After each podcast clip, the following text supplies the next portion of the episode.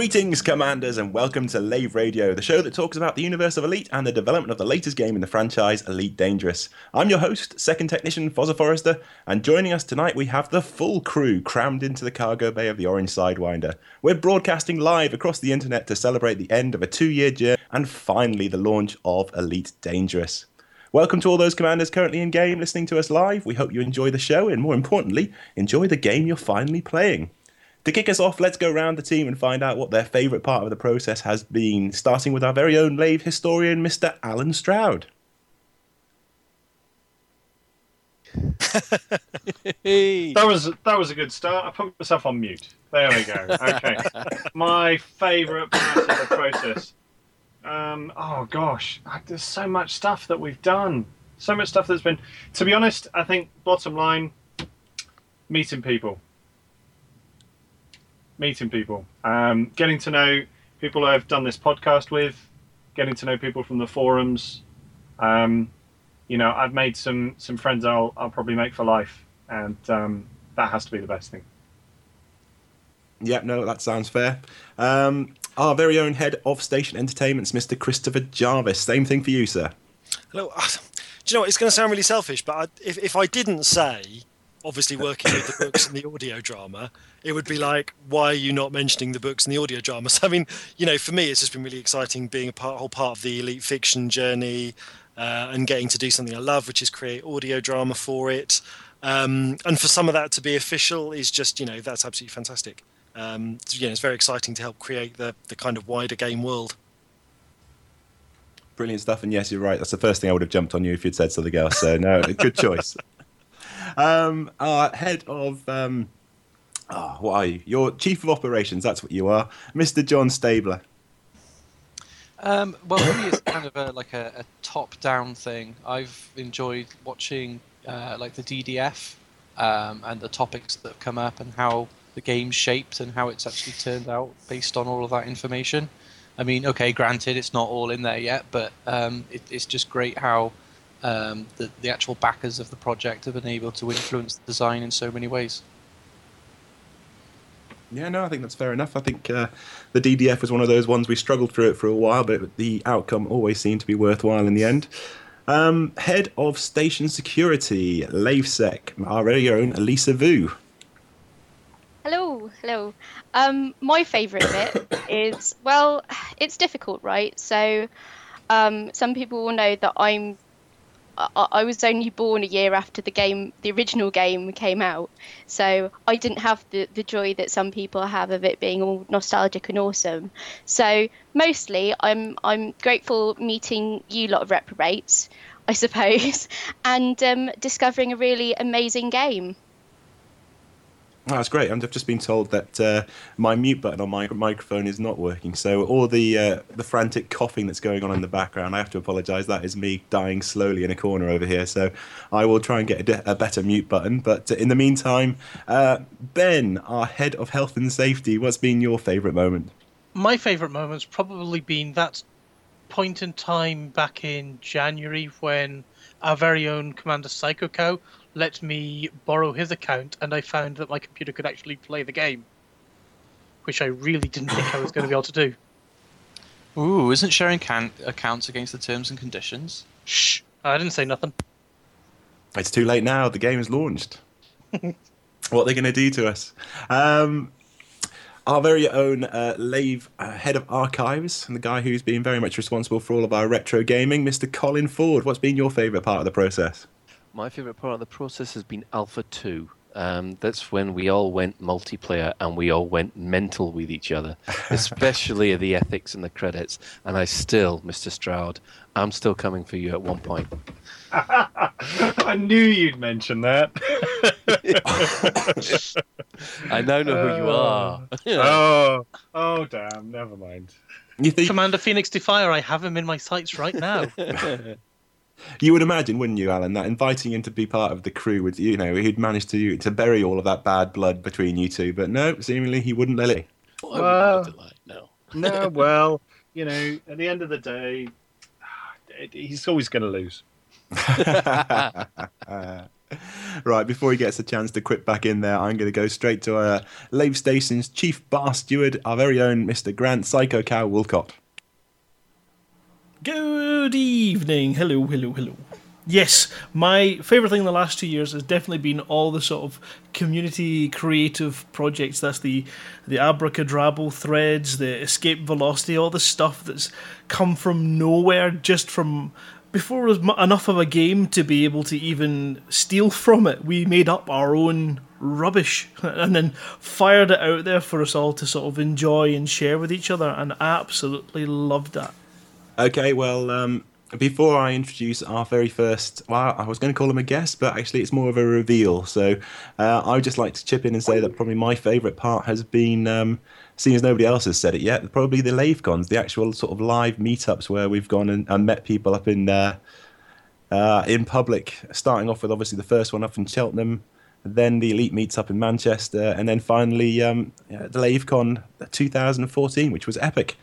Um, Right, so the final uh, bit of the crew that I've yet to mention. Uh, some of you will obviously recognise him.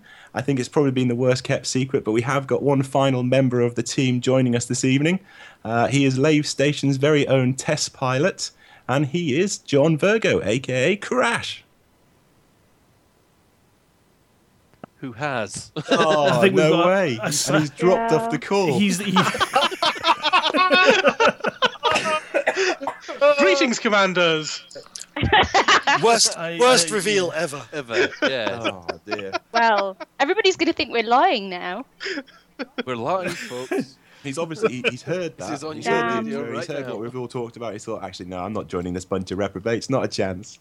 Um, fix but no, well, as soon as he comes back on, uh, we'll find out what his favourite moment has been of the past two years. But yes, uh, John has very kindly accepted our invitation, and he's now going to be officially part of the Lave Radio crew going forward. So things like Crash TV, uh, you'll probably see a few more of the Lave Radio guys chipping in there, uh, either hosting or helping out with John as he does that.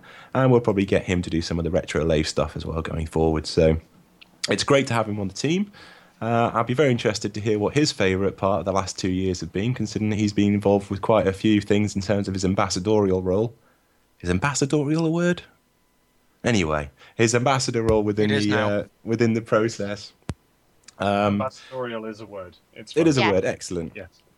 Just what we needed. A writer to tell us.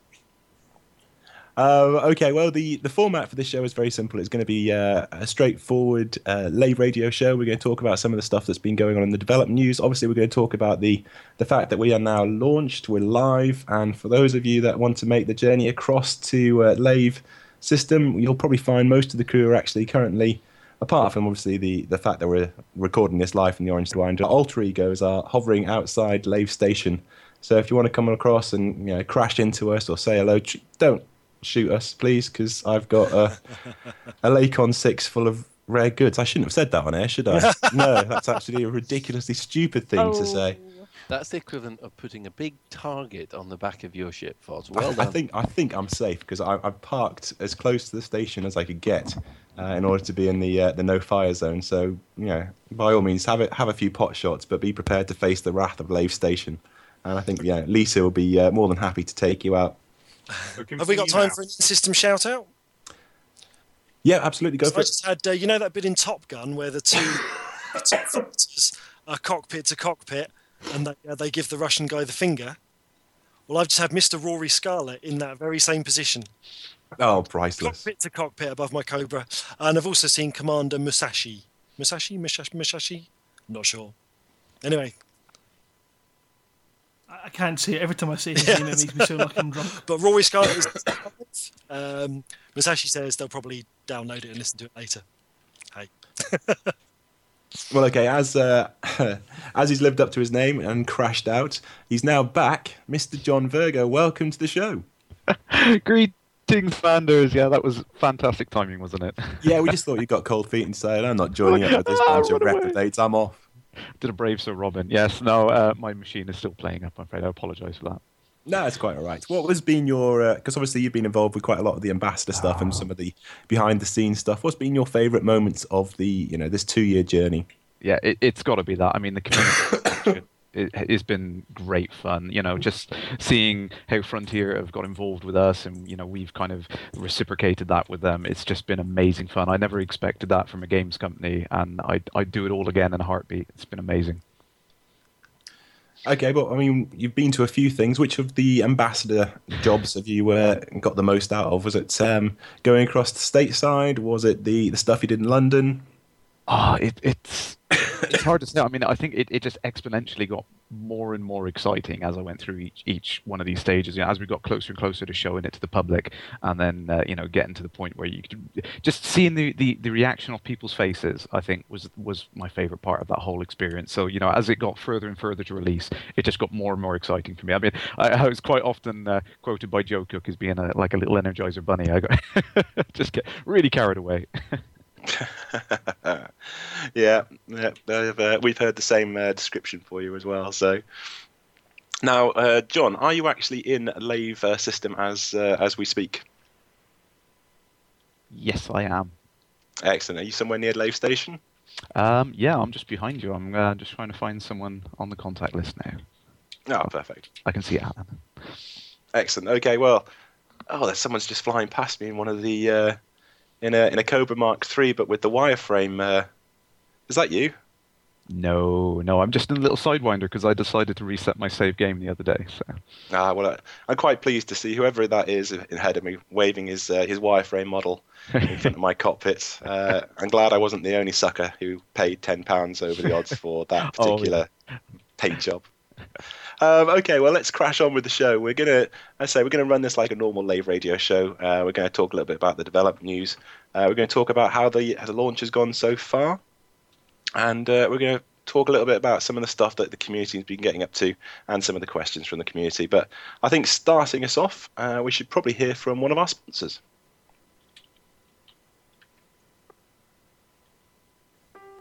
I spend so much time in my Imperial Trader, I find it really hard to meet people. I mean, when do you get the time to go to bars when you're taking on courier jobs for the military? But with VenusDating.com, it was so simple. I just put in my personal details and they found me my perfect match. I really thought it would be difficult, but Venus Dating made it so simple, with so much in common. We both like movies, walking along the beach at sunset, browsing imperial shipyards. And of course, since we started dating, we've discovered that we both really love shooting Thargoids. Let your voyage begin with VenusDating.com for every first encounter.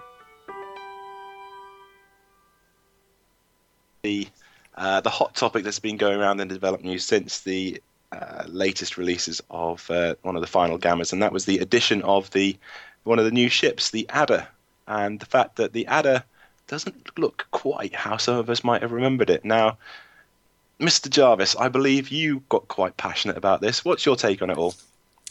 Yeah, I just it's one of these things. I kind of um, obviously get that the you know the, the, ships in the game obviously have to be updated, um, and one of the things they've obviously done really well with the Sidewinder and the the Asp and the, the Cobra is they've kind of taken those original wireframe models and they've really made them look like the same ship basic shape, but kind of done with amazing 3D modeling and, and, and, texturing and this sort of thing.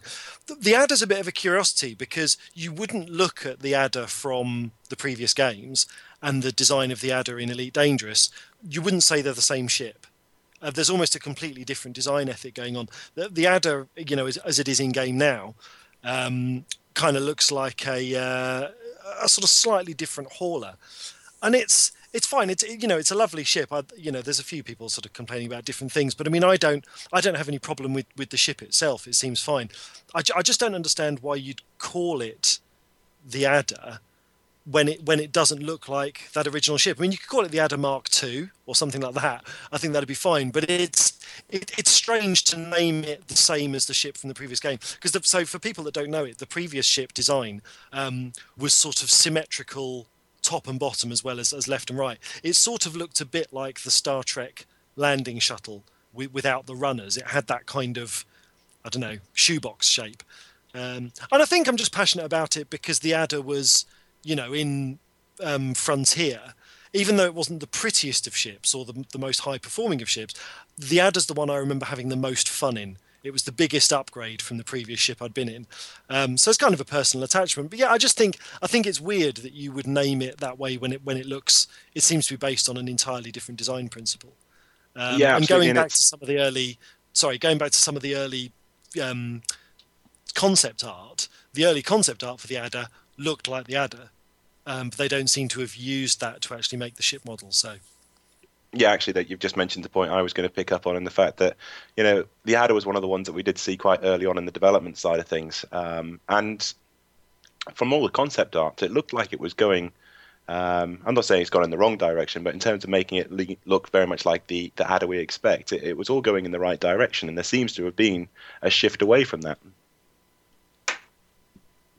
Yeah, no, totally. Um, and it's you know, and I think it's, it's it's probably just one of those things where they've they've followed a design and maybe they've kind of added a bit to it and added a bit to it. uh, You know, and before you know it, you've sort of drifted away from, you know, maybe the original concept. Um, but I mean, it's a nice, you know, someone saying to me in game uh, here, "Don't diss the adder." And, uh, I'm not, you know, as a ship, I think it's absolutely fine. I think it's really nice. Um, it's just it's just weird. It's not the elite adder that perhaps some of us are familiar with. Anybody else got anything to say about the uh, the whole Adder gate? Well, I do Stop think adding the word gate to everything. Yes. That I is did that just for you, John. I know how much it bugs you. It does look like a VW camper van with wings, to be honest.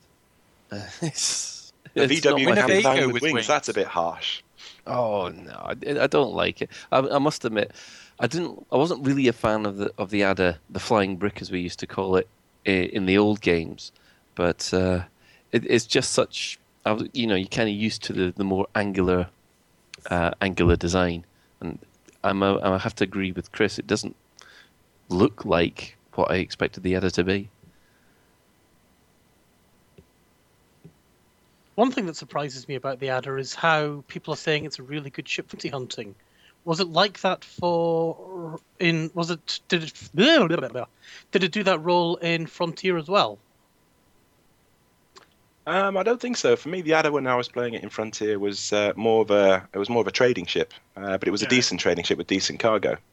Bit, bit of a bit of a sort of a smuggler trader, wasn't it? You know, in Yeah. 'cause it, it had a reputation for being being a, a slightly illegal or you know one of those ships you could you could get on the cheap.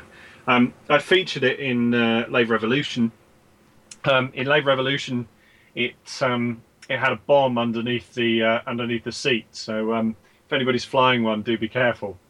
Uh, but otherwise, um, no. I, I mean, you know, I didn't really fly it. It, it had had that sort of reputation of being durable, which was one of the reasons I used it in Lave Revolution, because I wanted a, a ship that could be beat up and kind of still, you know, poodle around. And and this one this one kind of has a bit of a, I know, a sleeker look to it, which kind of didn't necessarily fit with what I was necessarily thinking. Because of course we saw the the concept art very early on, so uh, for the Adder, so that was one of the reasons why I included it.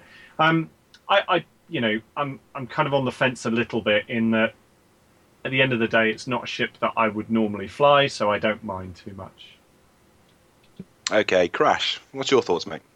Yeah, I'm I'm kind of inclined to, to go along with Chris. Really, it, it it doesn't feel the same. It doesn't look the same. I think they could have saved all of the argument and just called it a, an Adder Mark II. Actually, I see. Now that's the easy option. I, I quite like that. That's a that's a get out of jail free option. I'm good at Uh, those things. Very clever.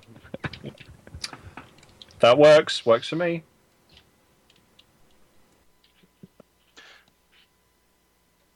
I'm just having a good look at um, Mr. Stroud's undercarriage.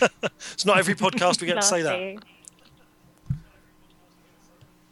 No, it's quite a nice metallic. He's got a nice orange skin. Oh, I'd have to say, outside of Lave at the current minute is ridiculous. It is uh, more hollow dots than I've seen in the entire process so far. Well, as we've got so many guests in game, it's probably about the right sort of time to introduce one of the guests that we've got coming onto the show.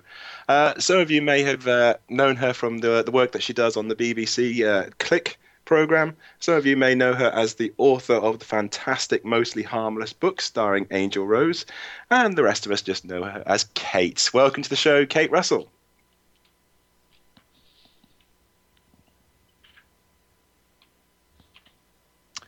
Ah, live radio. It's the mute button you need, Kate. That's going oh well. no, she, she's no, she's dropped out of the call as well. Oh dear. So every time I try and introduce a new guest to this program, it seems to be that it it wants to drop the call. So as soon as Kate uh, reconnects to the, the call, then obviously we'll get. Oh, you are here. Oh, excellent. So she's in the call. Um, It's it's possible that someone's just you know jettisoned some radioactive waste in our home system, and she's had to go back there. Oh, that that's talk about welcoming someone to the podcast, isn't it? Well, you know, it's it's free air at the moment. You know, at the end of the day, you you need somebody talking. Does it? You know. Yeah. Is everyone going to escort Kate and back to to Slough, and then as she approaches the station, everybody dumps the cargo as she goes in? Um, I was I was I was inquiring today if Kate was uh, was going to need some escorts for her, her trip. Not not really because I was planning to escort her, but because I wanted to know how many people I'd have to shoot up to uh, to get to her before uh, um, so she could cut her journey short. But you know, well, That's how- uh, what? that's that Okay. sounded too cruel, didn't it? That sounded really really harsh. yeah, it sounds it sounds as if you're bounty hunting her without any bounty. I, I you know I, I meant it in the best possible taste. You know I, I am I am you know I, I do have a position of, of authority here in Lave, and you know I, I kind of you know I wouldn't possibly go against the law in that regard. Um, she'd she'd have to shoot first. That's just because you're scared of Lisa, isn't it? Yeah, that probably is true. Yeah, that probably is. is Right, okay. So uh, Kate's just rebooting. So whilst we wait for Kate, I think she's going to jump back in as soon as she's ready. Um, Let's talk about the trailer. The troll. Just for John, we'll call it Trailer Gate, shall we? Yay, Trailer Gate. Oh man. so we're yeah, going to so talk the about uh, that. so the official the official launch trailer for Elite Dangerous came out, and to say that it caught some of us a little bit um, by surprise was uh, would be an understatement, because for all it was it was great and you know big loud music, brash, uh, lots of very very good cinematic qualities. Um, it didn't seem to reflect. Uh, the the game as we were playing it. So would, would, would you say that was fair? I would I would say so. Yes. Yeah. Almost- Um, yeah. Yes, but that's the whole point of a cinematic trailer, isn't it? Exactly. Now this is where we have two sides of the fence. So you had the, you know, your old farts, uh, which maybe I'm one of, uh, who think you know it should represent the game as we see it, and then you've got the the other side of the fence who think that you know maybe we're trying to appeal to I don't know the Call of Duty generation or the younger generation, and you know get some sort of excitement around uh, you know the sort of stuff that you can do in this game. So uh, Lisa, whereabouts do you sit on that fence? So, I mean, if you think about it in terms of other games, uh, take Blizzard, for example, who are quite famous for their cinematic trailers. Whenever a new one comes out for one of their games, they get praise heaped on them, how beautiful they are, how engaging they are, you know, and they look nothing like the game that you're playing.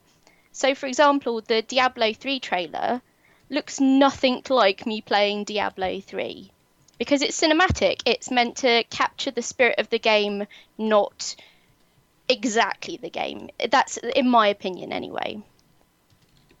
I think that's totally fair, and I think that I think the thing because I've been thinking about the last couple of days, and the thing that's weird about the Elite trailer is because it does look so much like the game. I mean, all the models are right. I mean, things like the World of Warcraft trailers, you kind of know that the game doesn't like that, or even there's you know there's lots of TV trailers for things like Clash of Clans and, and these sorts of games that have been abstracted into a kind of trailer form. I think what's weird about the Elite Dangerous trailer is that it, it does look like the game, but it doesn't it doesn't play like the game. You know, the pace is the pace is wrong. The things that the ships are doing aren't achievable in game. That sort of thing. And I think I think that's it. I think because it is so close to the actual gameplay um, video, um, I think that's where maybe where the confusion comes in. I think it's uh, yeah, it's tricky.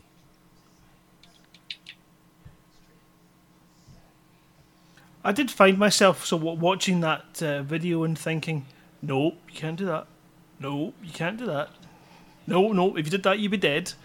Or maybe I should be saying, when I do that, that's when I die. But it's similar to another problem that's more in some the of the truth. fiction because one of the things that's in the trailer to, to kind of make the combat sort of fast paced and, and, and sort of fiction like and um, uh, movie like, you have kind of almost one shot kills in the dogfighting. You know, you have ships taken out with, with actually very little damage. Um, and obviously, you know that's something, you know, in game. I mean, I spent 10 minutes earlier pounding on a Type 9 with a single pulse laser. And um, it, it's a similar problem that some of the fiction has in the sense that in a, in a kind of scripted narrative, you want that exciting moment where one ship fires and another ship explodes. Um, but actually, unless you're kind of pursuing someone with 2% hull, that's not a scenario that comes up in Elite Dangerous gameplay. Oh, Uh, Crash, it what do you reckon? Yeah, I think it's it's unfortunate that people have jumped on it so much and, and you know just taken it apart. I think it really was just supposed to capture the exciting moments and, and just you know it's got to fit into that very very tight time slot. You know what I mean? To to get it into that trailer, you know, if it was thirty minutes long showing you all, all of the things it could be done, you know, then it just wouldn't work, would it? I mean, it was the same sort of thing for the capital ship fight at the launch party. It it was shortened a lot to make it exciting and to show you what it is. You know, I don't think that's a bad thing. All games do it. I think it's just been blown out of proportion, really, the reaction to it. Uh, Colin?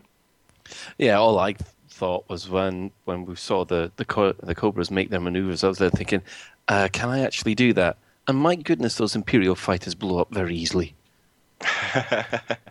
well, in fairness, I thought the Imperial fighters blew up quite uh, quite easily when I was watching Crash on doing his uh, his live stuff at the the premiere event. The uh, Imperial fighters do seem to be made out of uh, tinfoil.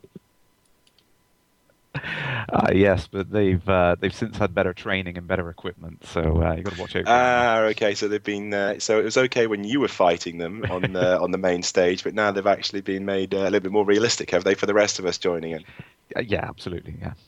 So that basically means, mate, when everybody else comes across one of those interdictors and they think, ah, I saw John and a couple of guys take one of these things down, I'm going to give it a go, and get their ass handed to them by about four billion Imperial fighters, they're going to come gunning for you, I reckon.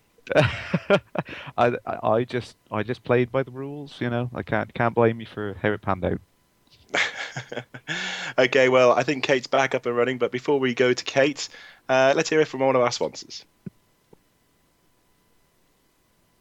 We buy any ship. Bar none. We buy any ship. Bar none. Any model, any colour, any shape, any size. We buy any ship. Bar none. We here at We Buy Any Ship Bar None are ready to take your excess space travel vehicles off your hands.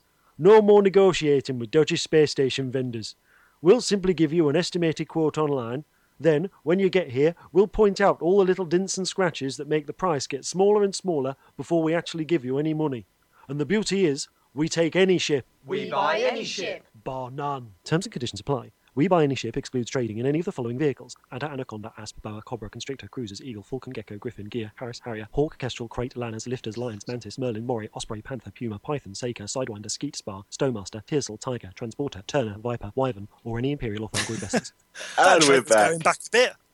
Uh, well, that's the thing. The, the nice thing about doing this show after doing two two years worth of uh, of podcasts is the fact that we do have quite a lot of back catalogue that we can put on here. So, uh, but they're all still just as priceless. Um, let's welcome. Let's try this for a second time. Let's welcome to the show the one and only wonderful Miss Kate Russell. Hey, thank you very Hey. much. By the way, I'm taking names. I've been taking. I was listening to you whilst I was struggling to get online, and I'm taking names on who's going to be dumping anything in Slough that doesn't belong there.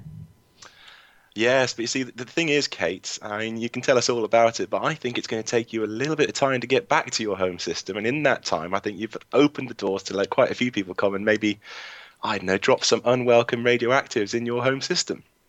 Yeah, well, we'll see. We'll see. You're all talk on the radio, aren't you? But let's see what you're like in the void, buddy. Well, no, it should be fun, with- actually. I fully expect to get uh, uh, um, basically attacked and uh, try to have my plans foiled my whole way home. But uh, I've got two weeks. I've got a large stash of alcohol, and it's Christmas, so go me. Interdiction and scanning's not um, not not an offensive act, is it? Exactly. I'm quite good at escaping interdiction as well, so uh, yeah, I could just hop the whole way there. Um, with you being good at interdiction, are you playing on a uh, an X52? Have you got a, a decent setup there, or are you playing on a joypad, keyboard, mouse? So I got myself. I did actually. I tried the Thrustmaster, um, and then I went for a Warthog um, because the Thrustmaster didn't have enough buttons on it, the little plastic one. And so I went all out and decided um, it's a business expense. Oh my it's lord! It's a legitimate business expense. So yeah, I'm, I've got a sweet setup here. Actually, I'm I'm I'm very much looking forward to spending two weeks uh, behaving like a teenager again. And why not? Have you had a chance to sort of get yourself in game since it's launched? Have you have any idea where they've dropped you off? No, no, I have. I've deliberately not looked. I decided. Um, I, I played the beta quite extensively, um, and then um, when the gamma came out, I actually haven't really had a chance to have much of a play. I've jumped in a couple of times just to see the new setup, um, but it got to the point where about a week ago I thought, you know what, I might as well just cut my losses and say I'm in with the rest of you who only got it on launch day, and I'm just going to jump into the planet. I've got absolutely no clue. Um, I do have the Kickstarter pack that gives me the um, obviously the upgrades to the the Founders World if I want it. Um, But I spoke to Frontier actually, and they said that's only about 80 light years away from Slough. Um, so I'm just going to roll a dice on on where the game spits me out and and see what happens. And how can people follow your progress? So I'm going to be broadcasting on Twitch uh, starting on Thursday uh, for a couple of hours, two three hours a day. I mean, I, I don't want to stick to a schedule because it's obviously the holiday season and I've got other stuff to do as well. Um, but I reckon I'll be broadcasting for two or three hours a day, probably in the evening, early evening, um, and um, that's going to go through till the fourth of January and uh, we'll have a bit of explore as well. You know, we'll go go and visit the other places in the book and see if we can find anything interesting to look at along the way. If we spot any nice sort of star systems, so. Um, yeah, I'm just going to amble and um, have an explore and see what happens. Roll the dice, so to speak. Great stuff. Ben, you had something to say? I was just thinking, I think Kate's actually been to Lave already. There's a large collection of leather floating outside. Actually, do you know what? Kate Russell, the avatar, the NPC, has been all over the place. She's had a crazy career. She started off hauling fish, um, then she became a Didn't pirate. Um, and um, yeah, she got up to, to to sort of you know wanted status, and then last last she was last seen spinning out of control in circles in a random star system. So there's a sequel in the making there somewhere. Well, speaking about sequels, uh, I should probably mention actually, since we've got both you and uh, and your audiobook producer on the same uh, same call at the same time. Congratulations on the recent launch of uh, Mostly Harmless in uh, audio. I've listened to it and I think it's absolutely superb. I think uh, Karash, you've listened to it as well, haven't you? Oh yes, it's, it's been uh, com- comforting me on my way home on, on the car. It's absolutely amazing. It's, thank you very much for doing it both. Oh, brilliant! Thank you. That's really uh, that's good to hear. It's nice to hear, and um, you know, it's incredible what you can do with a few sound effects and you know the, the audio skills um, of Chris because.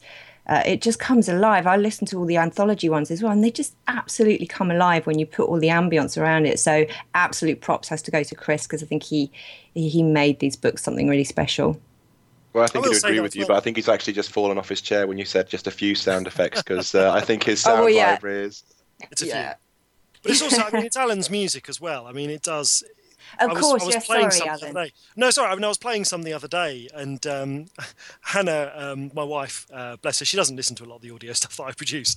And I was playing some music, and she was like, "Oh, what's that? That's really good." I was like, "Oh, that's the stuff Alan does." She's like, "Well, that's Alan's music." I'm like, "Yeah." She's like, "That's really good." I'm like, "Yeah, no, that's, that's why I use it. it's brilliant."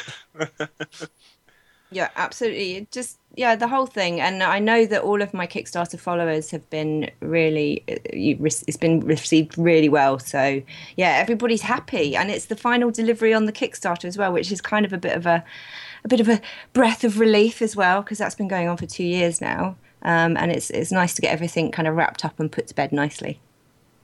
Well, Well, done, you. your- No, I'm, I'm, I'm, I'm a long way from from final delivery.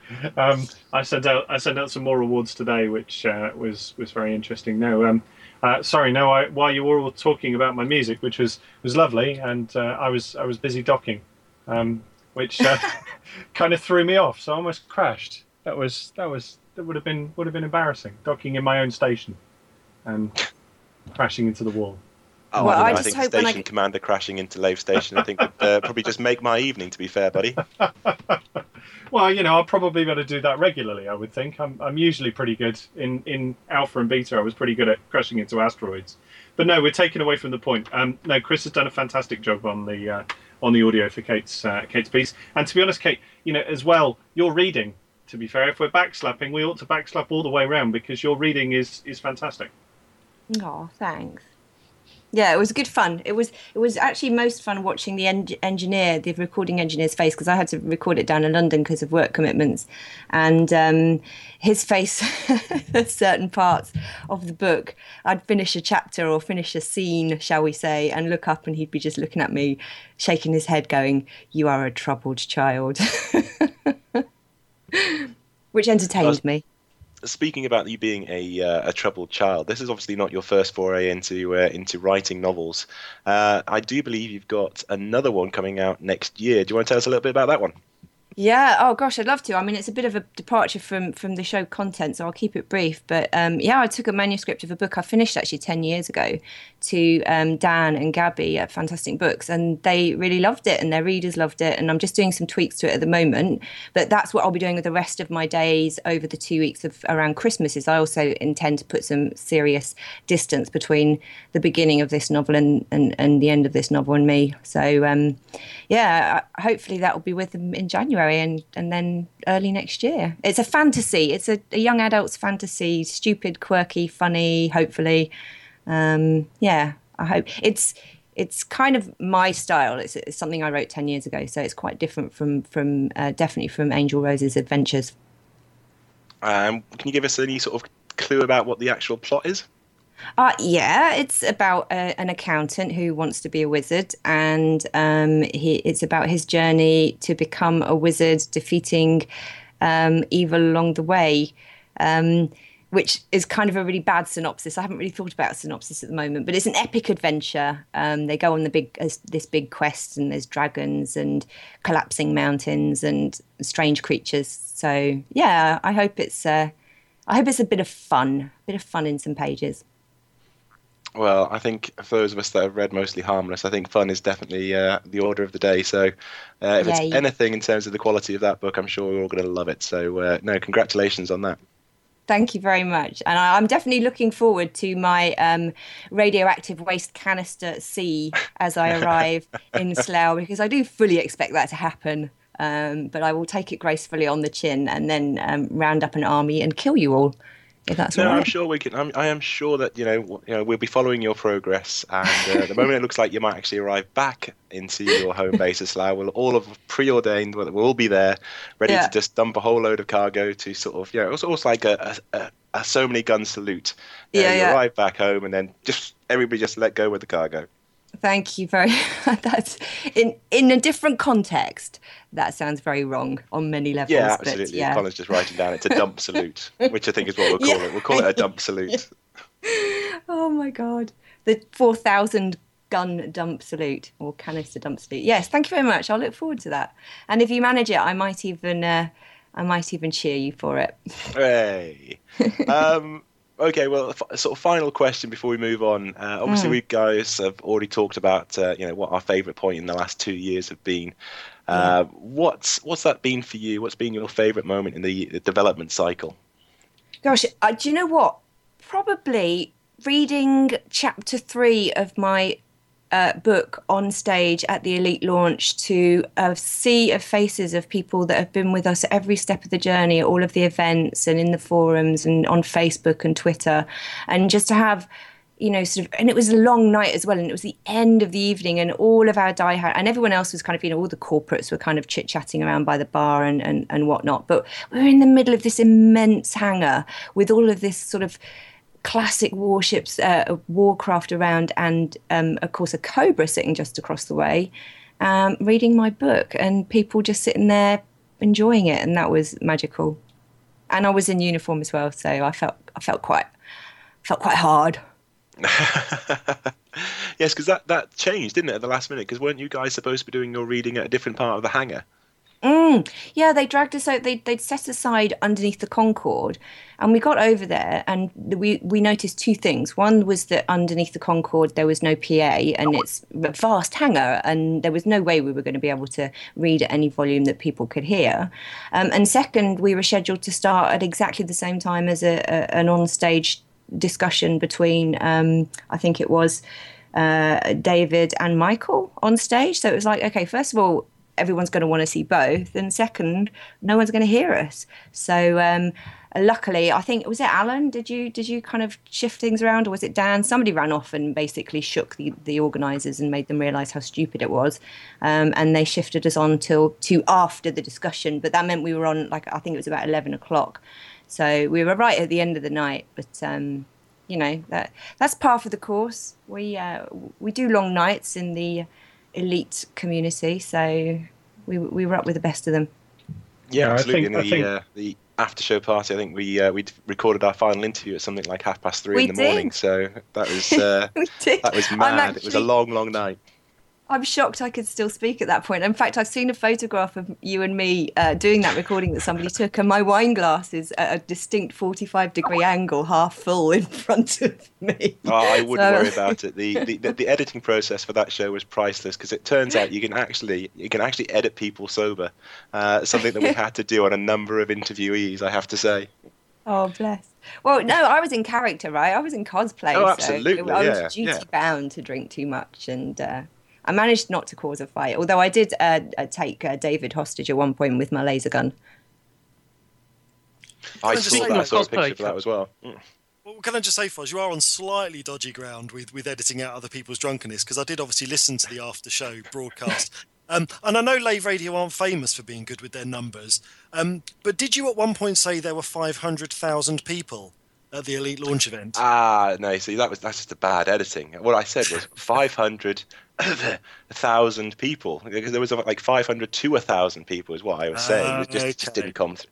I, I blame the microphones. You know, just, yeah, nothing to do with me at all. You should have blamed uh, exhaustion for your tireless work all day, right? Go for the sympathy vote. No, I I have to say though, um, for those people that have heard the uh, the premiere event and the after show party, um, my my fellow hosts on the show did point up uh, did point out rather that uh, I have used up my life supply of the phrase two year journey and probably the eternity supply of the word phenomenal.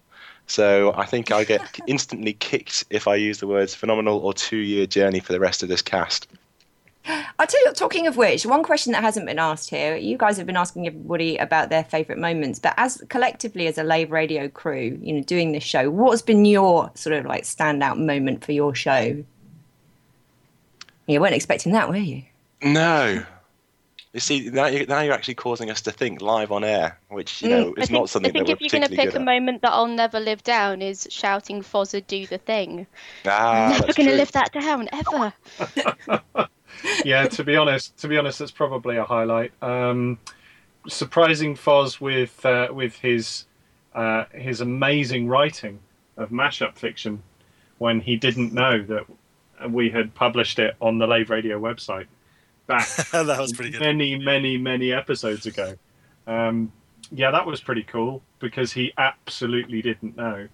Uh, getting into trouble with Michael Brookes when we had Ashley Barley on for something that's I said, Yeah. not for something Ashley Barley said. Apparently, I revealed something that uh, um, was was was was funny. Uh, getting getting my um, getting my station uh, gravity physics woefully wrong, um, and having John correct me on air, uh, and then Drew never let me live it down. That was fun. Um, Chris, what about you? What, any thoughts? I think it's got to be. I mean, we've got to mention LaveCon because I think, particularly the first LaveCon, we almost didn't expect it to happen. We, we we just sort of planned to meet up. You know, the four of us as it was at the time. Um, we we planned to meet up for a drink, and we ended up running a sci-fi convention. And that's you know that's not something that happens a lot of the time. But you know, we just said we're going to meet up in a hotel, have some drinks and some food.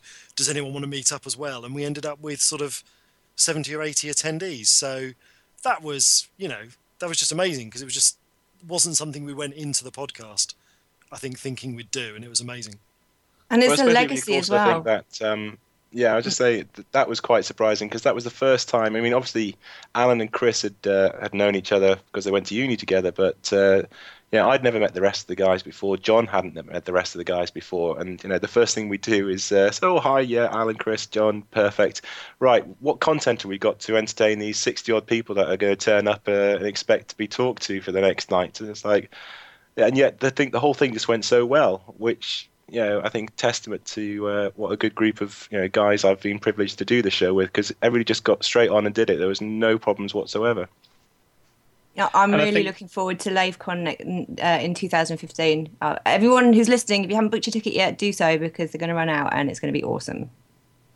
Yeah, we have a fantastic venue, and I have to say they've been utterly brilliant to us already. Um, so, yeah, I mean it is going to be a, a great weekend. I'd say as well we ought to we ought to also mention the fact that um, with the expansion of the team, obviously with with everyone else, with Ben, with Lisa, uh, now with John, with Grant, and with Colin. Um, you know, there, there's some wonderful moments there too. I mean, obviously, shooting the crap out of Colin every time he got into Alpha Two was was fantastic. Um, and uh, and when we when we when we first flew as a wing, when we when we did a live sort of fly through um, through Alpha um, and flew as a wing with Grant and Foz and uh, and um, uh, and John and Foz and John getting completely blown away most of the time that we we did anything. So we had to kind of help them and protect them. That was very funny too. Um, yeah.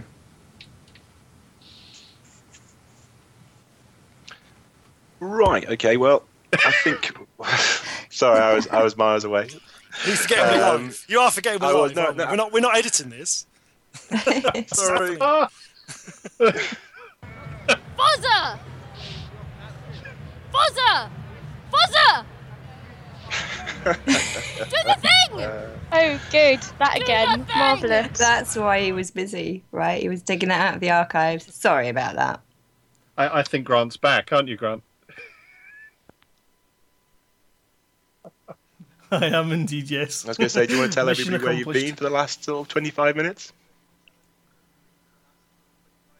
Well, yeah, I had to nip off and pick up my son. He's got his end of school ceilidh today, so they were giving it the old Scottish dancing around the hall, or in absolute forced misery. Uh, you know, now it's time for the girls to ask the boys. Oh, God. Okay, now, How old is he? we have, Grant, how old is he? He is um, 13. had now I was going to say Um, we have a BBC professional on the show. Kate, best- have you have you ever Sorry. been in the middle of a live thing and had a producer leave for like 20, 30 minutes of the show and just say, "We'll just leave it broadcasting. It'll be fine." I'm just gonna step out. No. I have to say, I, I was, I was listening. I was listening, and every time it went quiet, I was crossing my fingers, hoping it wasn't my machine crashing. But did Yeah, anyone you know even notice that Grant wasn't here? I have seen the, the this the crossed fingers behind your back style of producing frequently, though, in my life. Yes, for sure. I didn't think there was any other style of producing when it came to this show, but uh, I thought that was normal. Um, let's uh, let's crash on and uh, let's talk about the game. The game has officially launched. I know we've been talking about the um, uh, the launch trailer uh, and how the fact it's not quite realistic. Um, what about the launch trailer that we all saw today? The wonderful video put out from uh, from Frontier Towers, the uh, the big red button video. Has everybody seen that? Yeah, I saw that, and that wasn't realistic either because I didn't see any developers running around screaming, "What's gone wrong? What's gone wrong?" For those people that haven't made it, it's a, it's a wonderful low budget uh, video that someone's done on their phone. Uh, all the devs are crowded around David Braben and his big red button, and they do a big countdown. And uh, David Braben presses the red button, and Elite Dangerous went live. Uh, but I think the most priceless bit of the whole video was just towards the end when people think the, uh, the recording stopped. Someone, poor developer at the back of the crowd, shouts at the top of his voice, "God help us!" Uh, which I think is probably quite uh, quite fitting actually. But um, let's crash on and let's talk about the actual games. Now it's launched. Now it's live. What's people's reaction been to it? Um, obviously, You know, some of us have been playing from the alpha, the beta, and everything else. Um, how polished do we think this final version is? Let's start off with well, John Stabler. Ah, thank you. Um, well, I think it's very polished. I mean, just now, I mean, we've been sat in it since we started the record, since before we started the recording. There's not been any crashes. Um, there's been a lot of players sitting around um, having fun. So um, I think it's it, it's worked out really well. I mean, I was playing it last night, and again, I played it for a considerable amount of time with you know no crashes. The networking seemed to work. Um, all of the kind of multiplayer bugs that I'd reported to the ticketing system seemed to have been solved. So personally, I, I think it's it's a good success, and and and I think it's a, a lot of it is down to the fact that they've had so many you know alpha and beta stages, and they you know they've gradually increased the number of people that can play on the servers. That when they have gone to launch, unlike a lot of other uh, releases from AAA game uh, publishers, you know the servers haven't all just fallen over and they basically said, right, come back and see us in 24 hours' time, which I think is awesome. Yeah, absolutely. Alan?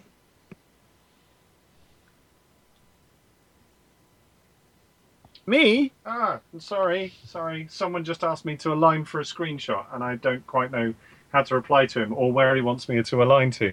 Um, Well, I was going to say, the coming new to someone that's played probably the least amount of uh, of gameplay in the Gamma, I was uh, interested to see how you were getting on, but obviously not particularly well by the sounds of that. multitasking is is difficult. Um, yeah, no, I'm I'm I'm doing okay, but multitasking is is not something I'm I'm doing very well. Um, the the build. Um, this is the first time I've been back to Lave Station, and Lave Station Lave Station is a Coriolis as opposed to an Orbis, um, which is fantastic. Uh, seeing the fact that the the system's been realigned after I had a quiet word, and uh, Drew had a quiet word about the Prism system because it wasn't quite consistent with the book. Uh, that's amazing. Um, and also, you know, a lot, a lot of little tweaks that, that we hadn't seen before. I mean, I'd only done a little bit of Gamma, and actually, when I came into Gamma, having you know last played in Prem Beta, you know, it, it looks so much better. I mean, the the graphic uh, quality is just astonishing now, um, and and it's just improving. It's improving every time. Now, I think what we should say is that there are obviously some people who you know they look at it and go, well, we don't have all these. Um, we don't have all the ships that were promised. We don't have all the you know the other features that were promised as yet, and so on. You know, but you're seeing Frontier putting these builds together, and they're they're cracking them out really, really quickly. You you just know that basically they're coming. Everything is you know is on its way, and um, I you know I think that's I think that's fantastic. Oh, someone's just just lined right up with me. Who's that then? I think that's probably Colin. I, I reckon because it looks like a, um, a a black paint job. So I think that's probably Colin.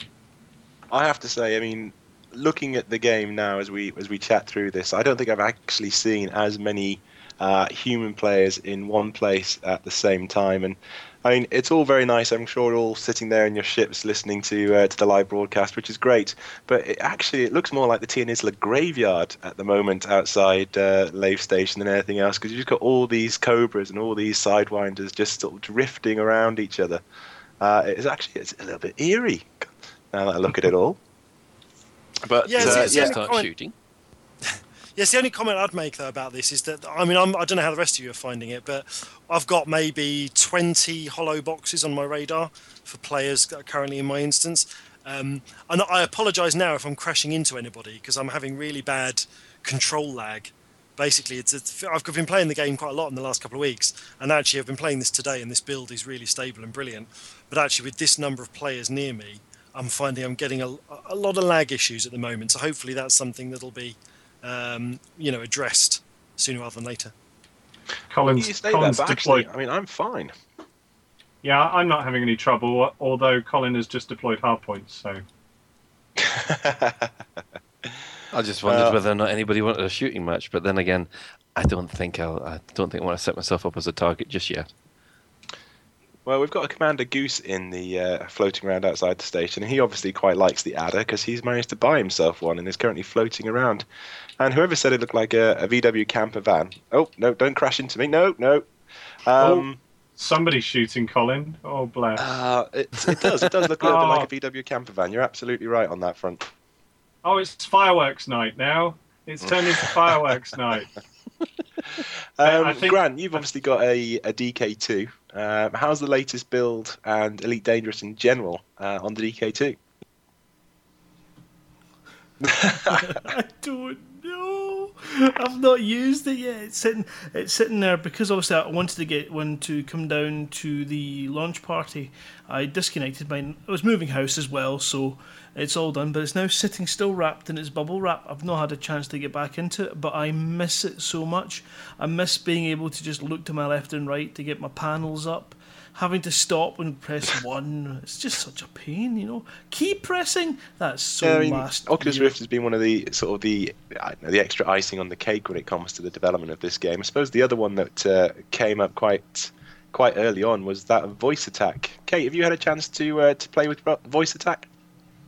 No, I haven't. I, it's on my to do list. It's right at the top of my to do list, in fact. But um, yeah, it's a busy time of year for me for work at the moment with lots of awards and ceremonies and whatnot. So, um, and, uh, and cramming to get everything sort of cleared up for two weeks over Christmas. Because, of course, being freelance, I don't get paid when I take two weeks off. So uh, I need Yeah. to cram the extra two weeks worth of work. So, no, but literally, I'm just going to be like a kid in a candy store over this next two weeks. I've got 24 hours a day. I don't even have to go to my. I hope they're not listening. I don't even have to go to my parents at either end of the country for Chris, for Christmas. I've got that good an excuse. So um, yeah, I'm going to be definitely trying out all of this. And the other thing, because I'm obviously doing the broadcast on um, Twitch, and I um, I run a blog where I kind of you know talk about interesting things that people might want to do with tech. So I I plan to sort of blog about it all there and give people sort of like the inside scoop on how they go about doing it themselves. So if anybody fancies it, um, they can pop along there after Christmas and have a look. Oh, that's great stuff. I mean, it's amazing, obviously, with a with a PC game, but also, I suppose, a PC game with this sort of uh, demographic. There has been some interesting stuff uh, popped out. Obviously, voice attacks one of them, but uh, on the forums last week, we saw that someone has actually uh, um, done a, a hack on a on a Wii balance board, so that they can control the thrusters of the ship using uh, a Wii balance board, which just it just seems bizarre. That's awesome. You know, Click's doing a story this weekend actually on Elite Dangerous. So you'll see all your old favourite faces there and David Braben interview. And we've got Spencer Kelly's actually playing Elite 4 uh, on a big screen in front of him with the original Elite running on a BBC Micro be- beside him, which Oh, is wow. uh, possibly the first time the two have ever been seen together on television. Absolutely. I, I mean, obviously, I follow you on uh, on Facebook, and you put up uh, uh, an infographic uh, today, which I thought really summed it up quite nicely. It was uh, obviously the old wireframe Coriolis uh, in the top window, and in the second picture was the the, you know, the same Coriolis, but obviously 30 years later, and just the advancement of computer games and the difference between the yeah the, the two images was just mind blowing. Yeah, absolutely. I mean, I'm a, I'm a well-known hater of infographics because I think they just don't do anything. but in this case, it was just begging to be made into an infographic. I actually remade that just now and sent it to David Braben, saying, uh, calling it a history of awesome. So you've got the top top image and the bottom image, and then 30 years in between. Well, I mean, maybe we talk about that then. Talk about the the future of the game. Um, do we think? Thank you, whoever that is that's just crashed into me. Thank you very much for that. Doesn't throw me off at all. Um, do we think that uh, the the pace of change or the pace of additions, the pace of updates is going to continue as fast as it has been during development? I mean, obviously, um, Gamma was only released for I don't know something like ten days, and we had uh, two iterations and then sort of eight updates to the last one uh, in the course of I don't know maybe three days. Do we think that know they're going to sit back and take a well-earned rest, or do we think there's going to be updates coming, you know, weekly, you know, fortnightly with new extra things that they're dropping into the game?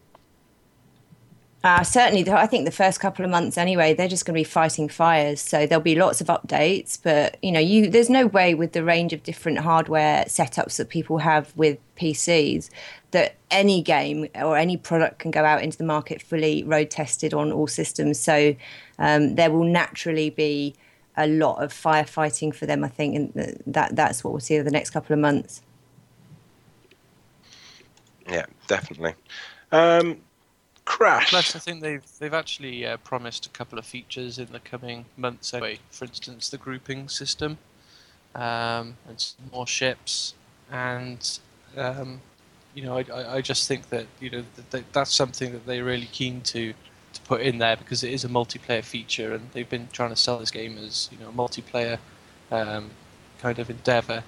So I think that we will see a lot more updates. Obviously, as Kate said, fixing bugs, but hopefully we'll see some more interesting gameplay mechanics. No, the, the group jumping thing is uh, is quite an interesting one. There's a few videos on YouTube where people have managed to uh, obviously use voice comms and stuff to synchronize the, the jumping and and the effect of that. I mean, it looks like they're jumping together, but obviously it's just well timed jumping at the same time. Um, but the look of that, the aesthetic is is awesome. Yeah, and to be able to sort of slave your drives together and do that as a wing would just be phenomenal. Oh, would just be fantastic. Um, when it uh, when it arrives. Uh, what else are people sort of holding out for and thinking? I mean, obviously the, the obvious ones, planetary landings, but forget about the the bigger expansions. What are some of the things that haven't made it into the game so far for the launch that people, yeah, are are waiting out for? Uh, Um, John starts Mac off, mate. Version, I think the Mac version, by the way, is, is another thing that they're going to be keen to get to as soon as possible. Good point. Yeah. Yeah, um, one thing I'm really looking forward to, some of the things I found today, I think it's fair to say that I've played it to death during the live stream, but I'm still finding little things which are interesting, uh, unique missions and things like that. So a lot of those kind of dynamic storylines that build out, that's the thing I'm really interested in. I think sometimes there's too much focus on the graphical side of things, but today, for example, I found my first mission where I had to hunt pirates. I found a pirate, and then they said, "Hey, I'm going to bribe you if you go kill authority vessels." And said, "That's a nice little thing." I, I haven't found that up until now. So even though all the playtime that I've had under, underneath my belt, it's like I'm still finding these nice new little things. So if they just keep tweaking those little things in the background, that that's going to keep me happy for a long time. Yeah, I suppose, and yeah, it's focusing on the on the little details that they are throwing in there. I take it everybody has seen the uh, the surprise that came out in one of the last Gamma releases um, that was found in the Sol system. Oh yeah, I haven't seen it because I'm I'm shoot on sh- sight in Casol. Well, yeah. In fairness, Ben, you know, most people would shoot you on sight, so I don't think that's just Love restricted too, to Sol. Hey, Lave. Um, The um, no, the, the, the, the surprise was the uh, the Voyager probe is in the game. Um, is it Voyager or Voyager Two? I can't quite remember, but Voyager Two is in the game, um, and it is actually in uh, an accurate position as to where it is going to be in 3300 as well. Um, still out there, still flying in the outskirts of Sol. Uh, and findable in game. And there's been a few pictures of people posted. Uh, a few people have posted pictures of uh, getting some screenshots of of that. How fantastic that yeah, something with that sort of detail is is in the universe that we're playing. I mean, I take That's it the- it's invincible, so you can't actually shoot it down. But it would be But cool that's- if it was that's also good, armed to the John. plasma accelerator.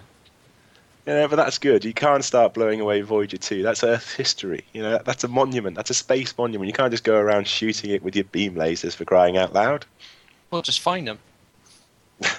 a billion Well, every time someone takes a shot at it, you get fined. Yeah. It'd be why not? funny if they loaded it with a planet destroyer class laser. So if you took a shot at it, it just blast you to smithereens. Um, you know what they're going to do as well because they're putting in the narrative too. So that's you know this is all these are all signs that it's been made by a, a, a group of people who really love the game rather than just a corporate entity that wants to make money. So I think we're going to see lots of updates in the story, in you know in the overarching storyline as well that have been promised, which will once you've played out the sort of uh, you know the short running and long running missions and um, just sort of trading, you can actually take part in the sort of grander scheme of things if you want to as well. So that's going to be cool. Yeah, absolutely. Ben. I was actually just echoing what Kate says there. Um, after gently tickling um, oh Colin earlier and Lave Station deciding it was going to try and attack me and then getting chased out of the system by all the other commanders, I've escaped to places unknown. But I'm sitting here looking at the news thing, and we've got the Lave Journal with we've got the Lave Daily, we've got Galnet News, which we've always had. We've got all these newspapers being added in now, which I think is really great and exciting, and it's just adding in more flavour. Yeah, definitely. Um, I mean, some of the stuff that you do see in the missions, I, I do like the little touches that they're putting in there. Um, certainly, one that I was doing last week. Uh, I was flying something um, from A to B, and on my way back, uh, I was sort of pulled out, and uh, the this yeah, the unidentified signal source was actually a guy saying, "Yeah, you know the uh, the uh, the stuff that you're carrying, the re- uh, reactive armor or whatever it is. It's actually it's a yeah, it's it's a ploy. You know, it's supposed to be uh, your bait for, for my clan of pirates. You know, the, the stations tricked you, uh, and you can either sell it to us and come over and you know uh, give it to us and sell it to us, and we'll give you some reputation points, or uh, we're going to open fire and kill you. But that's the reason we're doing it. And it's like, really? Well, okay. Um, I'm just going to turn around and run away now. But you know, thanks for the information. I'm off now. Uh, but it's nice that those sort of things link into your, your active missions, even though they're the unidentified signal sources. Would you like to actually get interdicted by somebody who's doing that, or would you prefer just to Yeah. keep it as the USSs that you dive into? Yeah, I mean, to be honest, I wouldn't mind being interdicted. I think that adds an extra element to the uh, the story, and certainly if you were, you know, Mhm. pirates, uh, you know, you should be getting pulled out by pirates for for that sort of thing. I think it would work just as well. Um, I suppose the other thing that you would hope comes along in the narrative, even if it's just in the narrative and not in the game yet, is um, we haven't heard anything at all about the Thargoids, and nobody's really sort of crying out for them to be included in the game, which is surprising considering how big a part of the original uh, the Thargoids race were. Um, obviously, they're probably going to come in a big expansion, but it would be nice to get just you know some sort of fiction or some sort of story tie-in about people going missing, maybe on the fringes, or you know a certain area of space where you know, things have been happening. What do you guys reckon? Well, uh, from a perspective of being involved in the authors' um, discussion groups, um, I'm not surprised. Um, what their reason for it is, I don't know, but it was certainly um, indicated to us because my storyline um, involves Thargoids, and it was it was indicated quite clearly at the beginning of the process that that the appearance and existence of, of not sort of like whether they existed, but the appearance and physicality of Thargoids within the storyline at the current date of, of, the game as it rele- as it releases um, should not be. They shouldn't be around. Does that make sense? Am I making sense? About as much sense as the rest of us, yeah. Sorry, so Um, you're saying the Thargoids shouldn't actually be about at the moment? Yeah, when when I was writing my story plan and I sent it over, and it included mention of the Thargoids as the in the rough plan, and it was like, well, in 3300, when the game, the time of the game launch, um, there are no Thargoids within the space that we explore, and that was a, a sort of a, a, a something that I had to adhere to. Because they obviously knew that that was going to be in the storyline. What the reason is, I don't know, but um, you know, maybe they're going to bring them in in a big flashbang or something. But they knew from quite early on that there weren't going to be Thargoids flying around on launch day. Yeah, but surprisingly, you're not even hearing any sort of mention of them, just even in the fiction. I mean, they're obviously the the story at the moment is sort all geared around the fact that the the Imperial Emperor is uh, is dying and the the unrest that that's causing within the galaxy. I think Alan, can you uh, you shed a little bit more light on that? Well, there is there is mention of them in the fiction because obviously T. James's book uh, mentions them quite quite a lot. Um, but there is, yeah, you have the end of, of Frontier First Encounters with the Thargoids, um, having a couple of missions that are connecting the Thargoids to um, to the end of the plot for Frontier First Encounters. And unfortunately, when that game was released, it was buggy, and some of those missions kind of worked, and some of them didn't.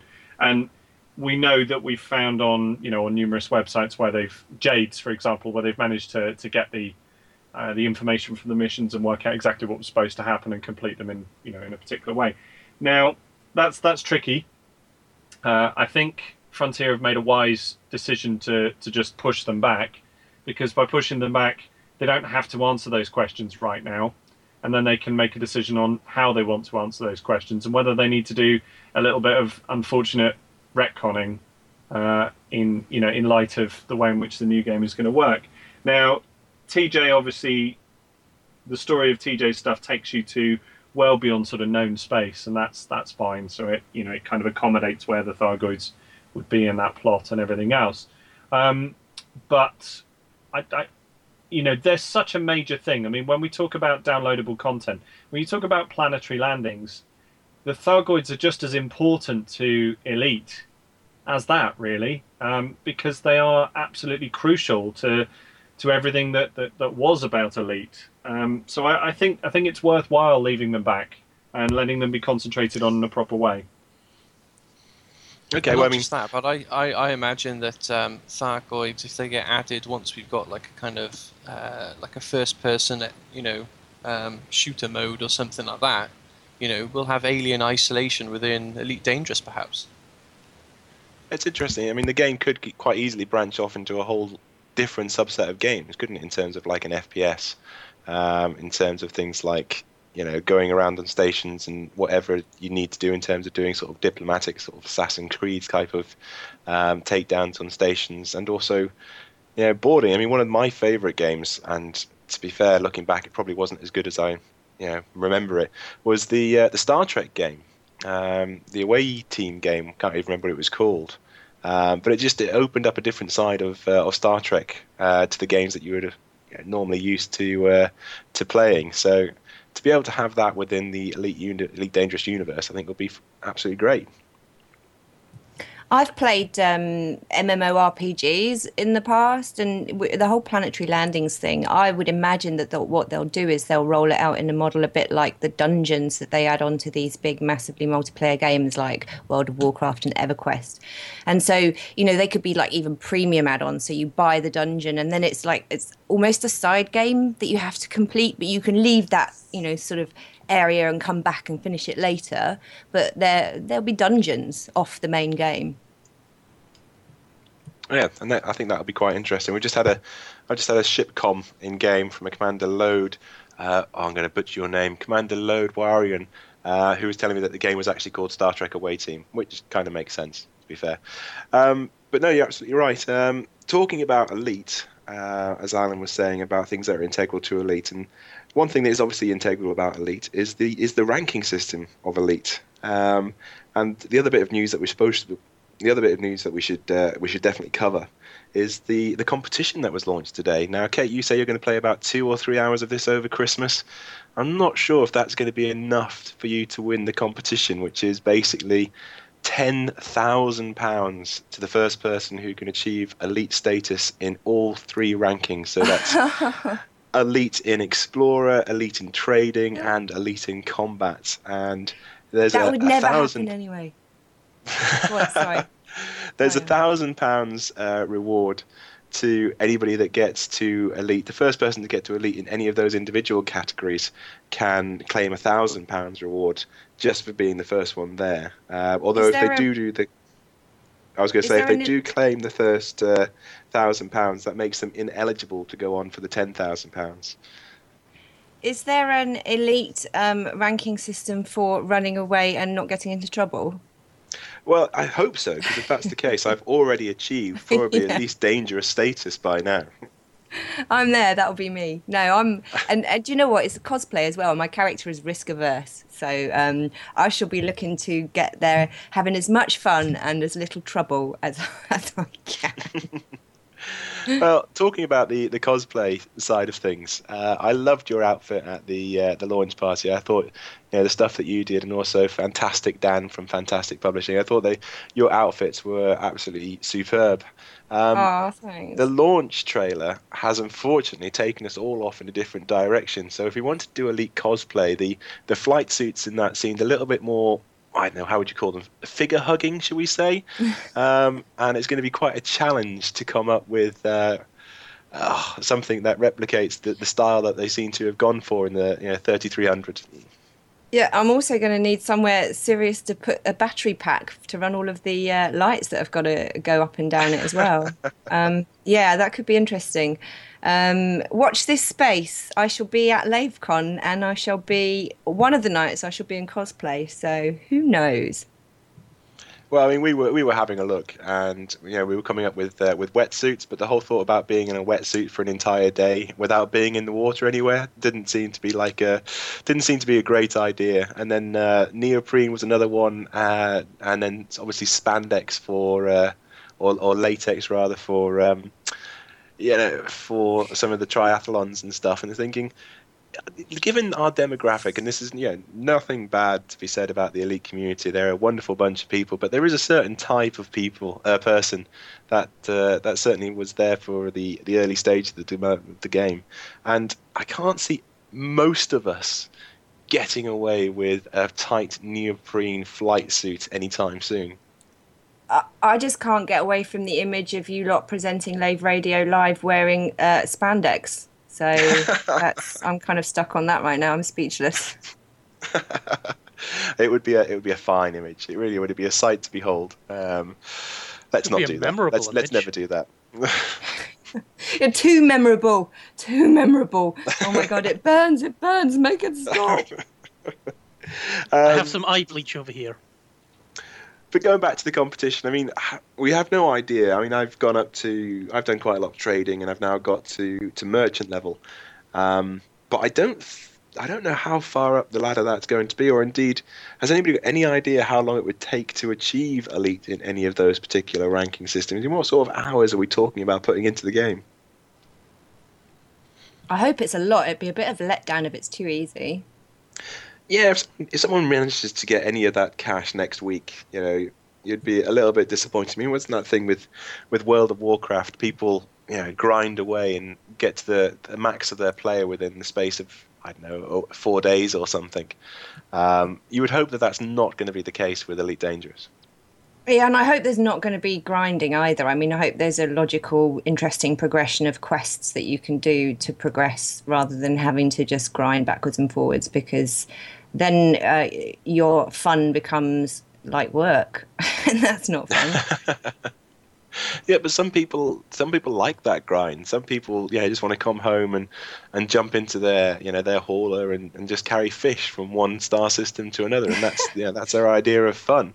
So I don't yeah. think David Braben would make us do that.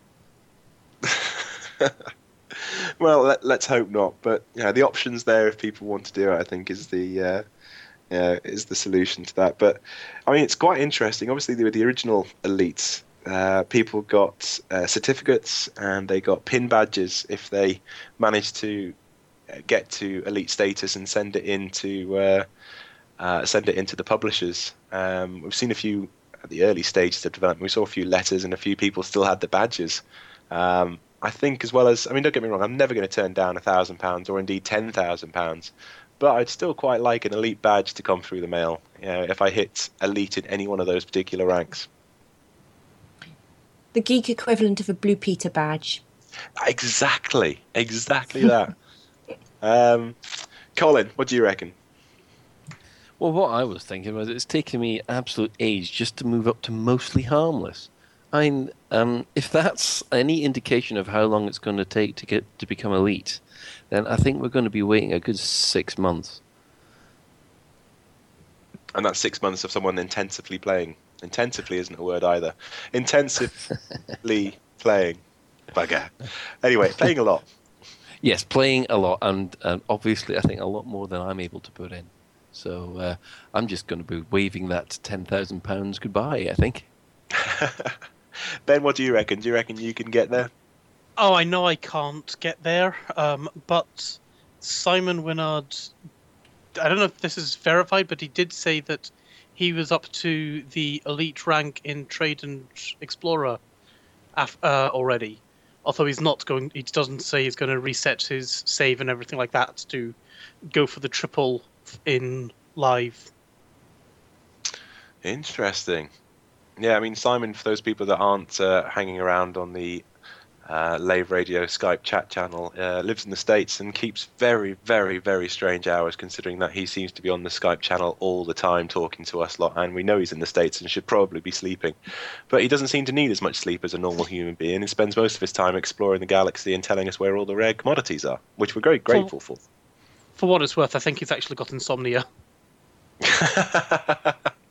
Well, yeah, as sorry as I am to hear that he's got insomnia, I'm very glad about all the trading tips he manages to pass on in that channel. So, uh, if anybody, by the way, that's listening isn't part of the Skype chat channel and wants to be, just uh, add Fozza101 to your Skype friends, and uh, I will drag you straight across. I think the channel's currently going strong at about, I think there's around about 125 people in there. Uh, so there's always someone there to talk about Elite with you, even if it is three o'clock in the morning and it's Simon Winard. Okay, I have a question. Go for it. I have a question, and this question has come about because we were all loitering around uh, Lave Station, and I've realised that even sitting, going nowhere, my fuel was steadily going down and down and down. I thought, oh, actually, I need a loo break and I need to refuel. Um, so I'm uh, I'm looking at the components now. This is a chat we were having before we went live, and I think maybe we need Karash to explain this uh, because he's got so much experience with it. When you're buying components for the ship, there's a class value there's a rating value, and there's an integrity value. Can can Karash or someone else explain that? Because I, I'm I'm one of these people that now, when I'm looking for components for the ship, I actually don't know which one is better than the one I have installed. Uh, on, on, what, on what basis you judge that on? Yeah, there's there's a couple of factors, and it really does depend on what you want to do. It isn't always the simple option of just picking the one with the better letter. And the letters are, are the same sort of thing as grades on an exam. So A is the best you can get in a particular category. But that's not always what you want to go for. Now, A means it's best, basically the, the best quality item. But I found sometimes that if you go for somewhere around the, the D uh, quality rating, uh, it's lighter, so you can get a you know pretty good middle of the round piece of equipment, but it's the lightest version of that piece of equipment, which means you don't sacrifice your jump range. So there there is a bit of thought going in there. It isn't just a straightforward kind of just, just get the thing with the biggest numbers and the, the highest letters and everything on there. Um, similarly, the the class number that you see on there uh, corresponds to the slot that you're fitting it into.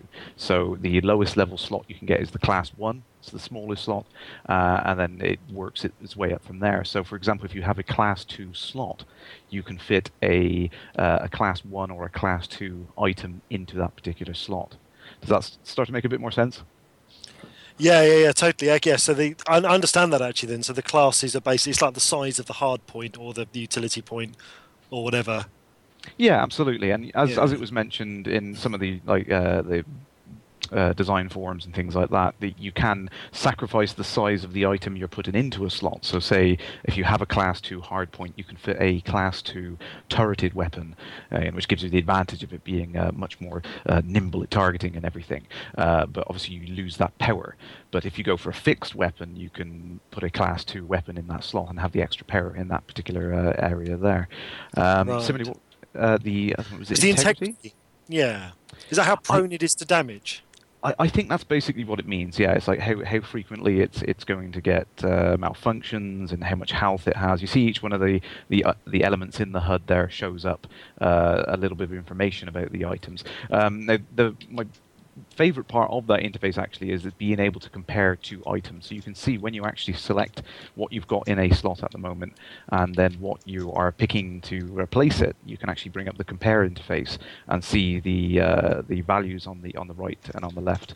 See what is going up and what is going down. You get the little blue and red arrows next to those uh, elements there to say whether something's going to be increased or decreased by swapping these particular uh, items. Um, so that's that's a good indication of, of whether or not this thing is going to be an upgrade for what you got.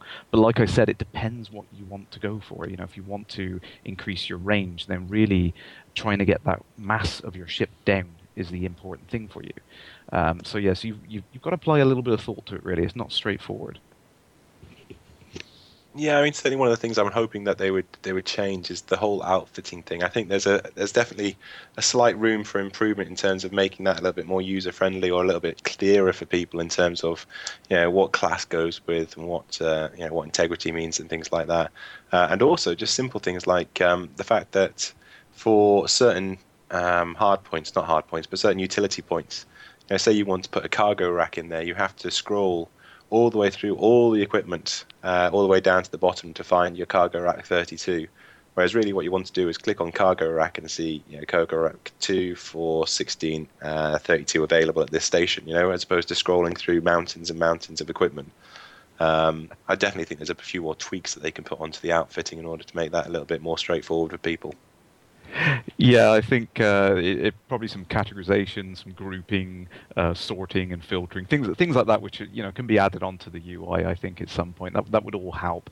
Um, but you know where it is now, it's it's a it's a leaps and bounds of where it was just uh, just a month ago. I mean, a month ago it was really hard to compare, but then when they added in the the comparison screen and the arrows to say whether it's going up or down, that made a huge difference. It Uh, did, and yeah, you know, being able to see straight away that you know putting this particular item on is going to affect my jump range uh, negatively or positively. It, that is a, a huge improvement. And as I've said many times on the stream, I'm addicted to this interface. I could spend all my time here tweaking my ship and getting it just right. Well, uh, I should actually just also mention that we were hoping to get um, uh, Edward Lewis, who is the Frontier Developments uh, community manager, uh, on the show this evening with us. Uh, he's the guy who's been putting out all the ups and information and stuff, and all the stuff you see on Facebook. You know, basically owns that.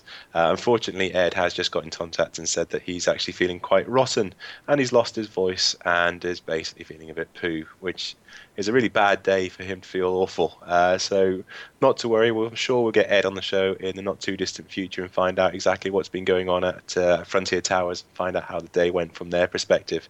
Uh, but uh, Ed, we wish you well, mate, and hope you get better very, very soon. Um, getting better. Okay, let's let's be a little bit nitpicky now. Let's um, let's talk about the stuff that we would like to to see modified. Obviously, I've just talked a little bit about the outfitting.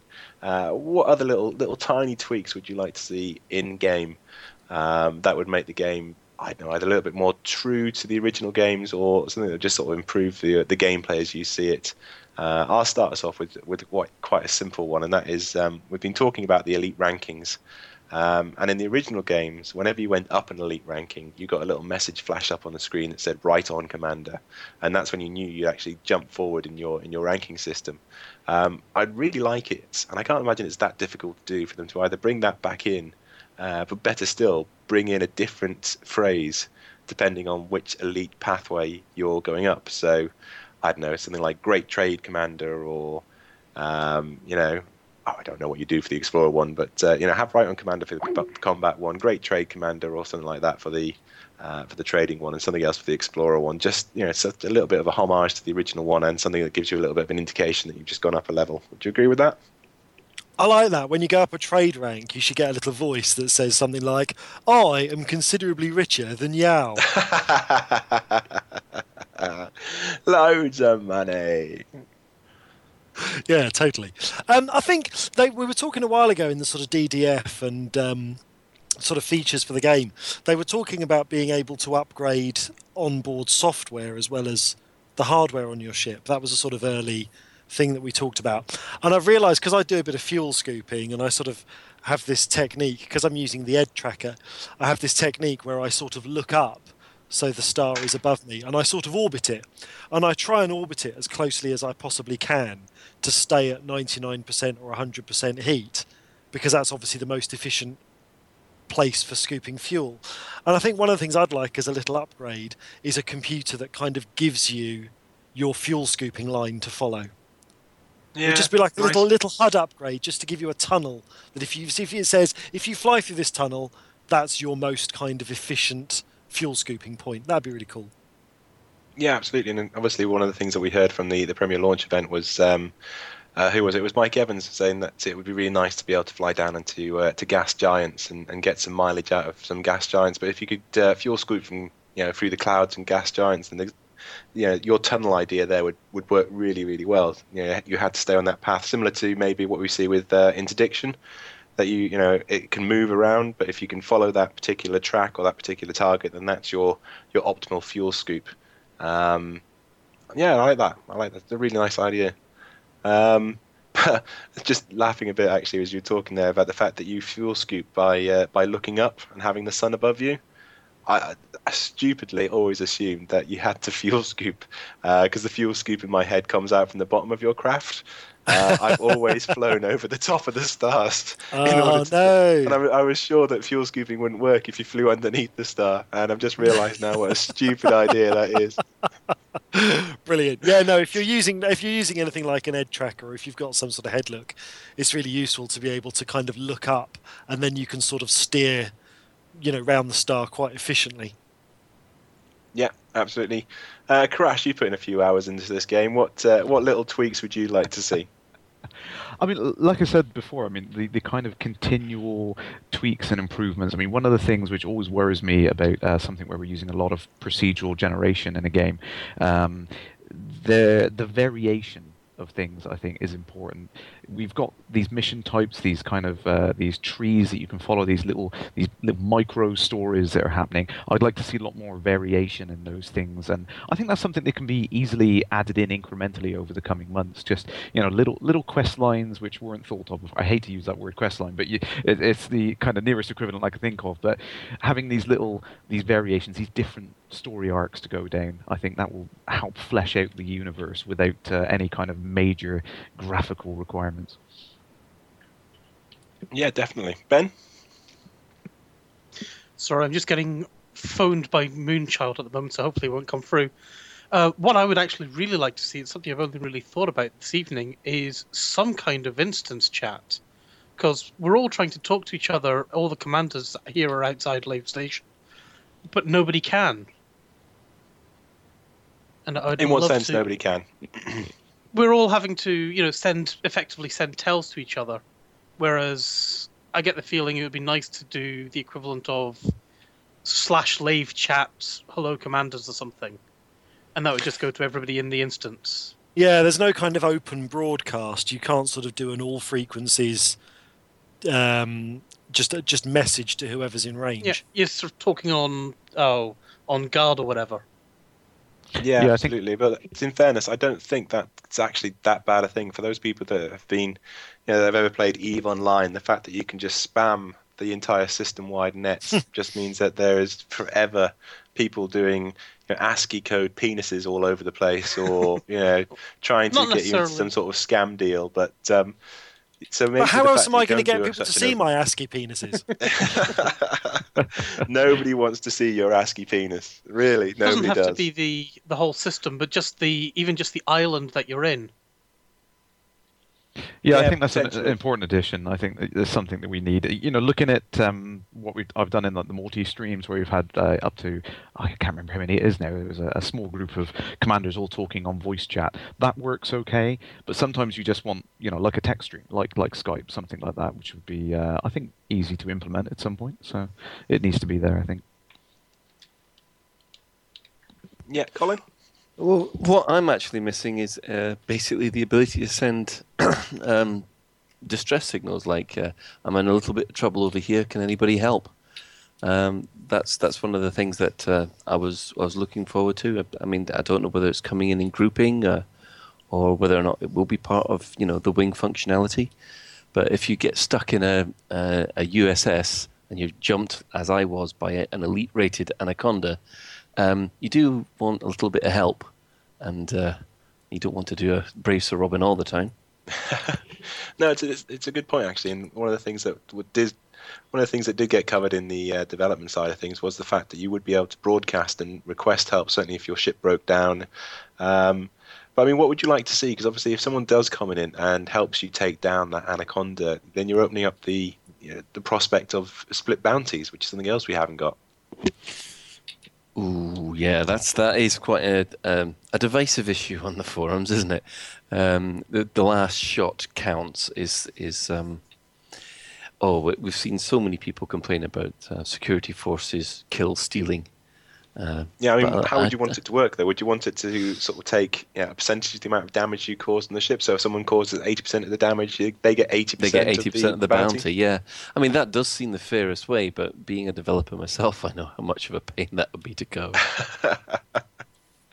Um, but no, it's a good point, Kate.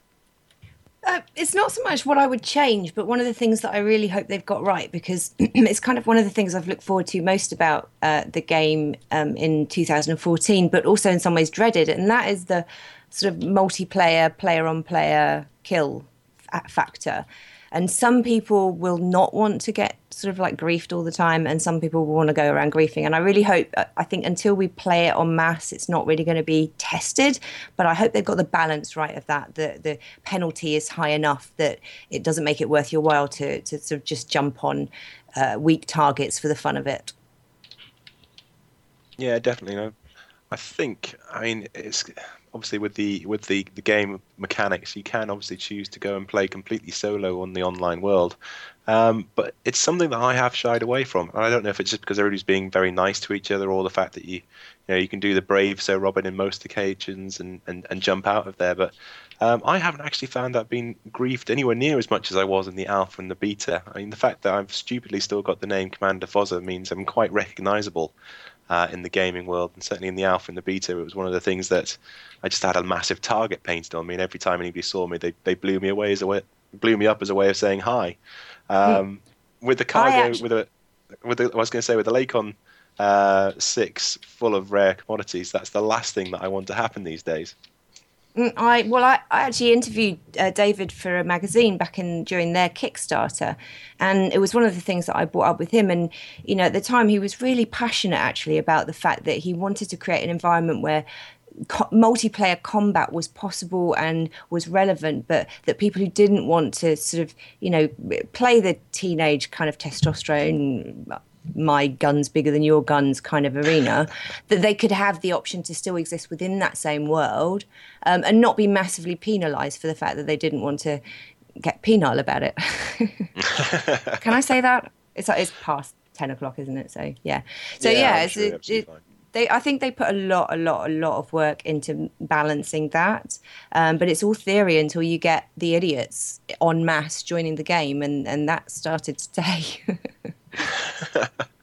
Yeah, So we'll see. certainly from um, yeah, from again from your Eve Online days, there are certain groups within MMOs that just exist to see if they can actually go into the game and break them. I mean, the one that comes to mind is obviously Goonswarm uh, within Eve Online. Uh, we've got a massive following across a lot of different um, you know, online games, and they will try everything they possibly can to break the game, and you know, done some spectacular things on Eve Online actually, uh, in terms of sort of picketing entire systems or trying to blow up space stations and that sort of stuff.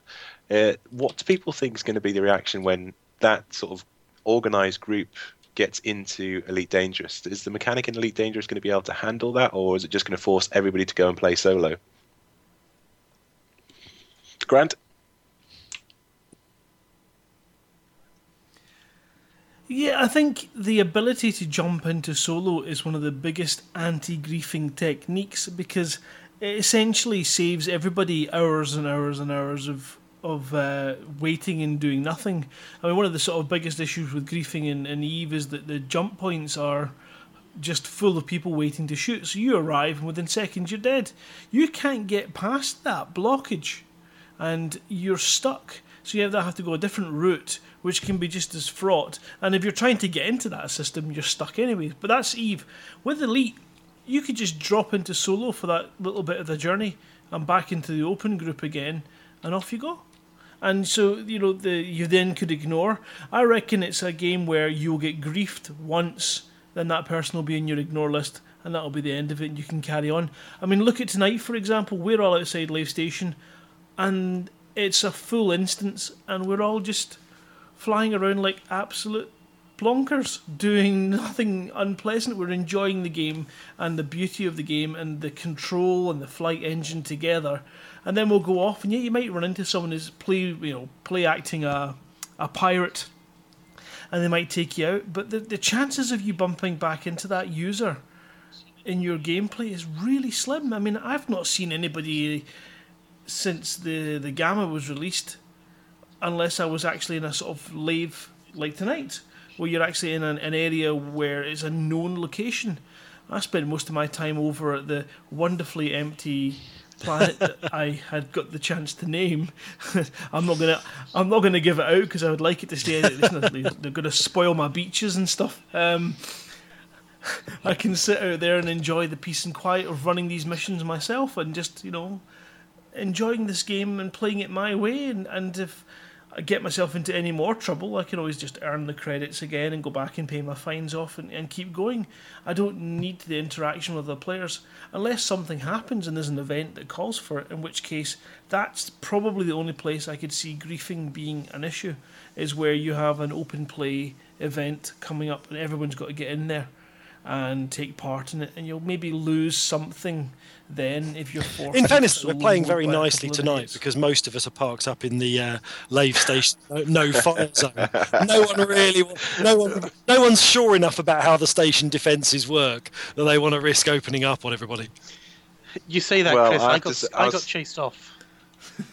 Yeah, I was going to say I'm. Uh, yeah, I'm a little bit twitchy because obviously you guys won't have heard um, uh, Lisa Vu in quite a while. Uh, that's because I've. Yeah, I've actually after I said that I've got a, a hold full of commodities. I sent her back into the station to go and man the guns just in case anybody got frisky.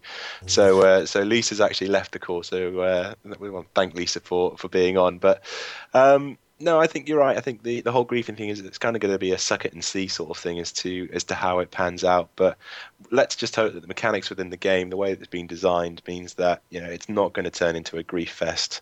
Um, but know, only time can tell. Uh, Crash, what's your thoughts? Yeah, I think in a lot of ways uh, the the pudding's been over-egged, so to speak. It, it- you know, a lot of people would be crying the fact that griefing will destroy it and things like that. I think we, we proved very early on in the, one of the first alphas when we had the uh, the mining scenario where people could either bounty hunt or pirate or you know uh, you know things things like that, and we found that that vigilanteism kicked in, and it was wildly peaceful. No one dared shoot at anyone else because it was, you know, they turned around and like nine out of ten people would just attack them. So I think uh, it's self-policing in a lot of ways. And like Grant touched on, you can block anyone who's troublesome.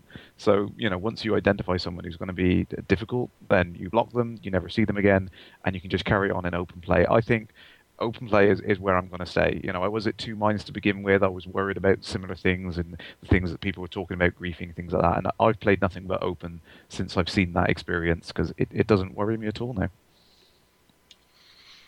Yeah, absolutely. And as I say, let's just hope that the mechanics stay to the point where you know, yeah, it's it's almost designed out the game, which would be fantastic. It'd be the first sort of online, um, you know, massively multiplayer online game I've ever come across where you know, it's just not an option, um, which will be, dare I say it, phenomenal. Well, Um, if anyone's good at making game-changing game mechanics, then it's definitely David Braben. So look what happened 30 years ago. So yeah, hopefully. do we think uh, that Elite Dangerous, either as it currently sits, or maybe let's be a little bit more generous uh, and say, you know, within the scope of the next two years, is going to be as groundbreaking, or can we see it being as groundbreaking uh, as the original game was 30 years ago?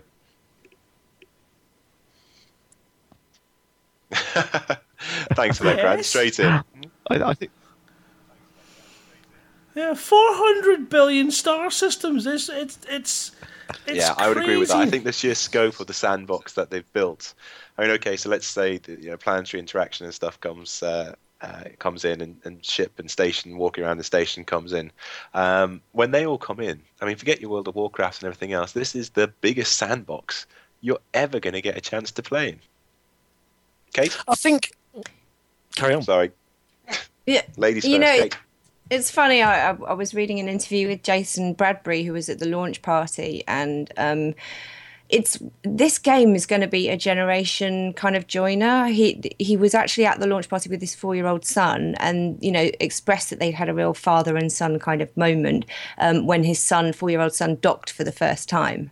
Um, you know, and I can just imagine fathers across the world um, who, you know, maybe mothers, but maybe not to such an extent, but fathers across the world playing this game with their kids, their their, their daughters and their sons, and and it just being.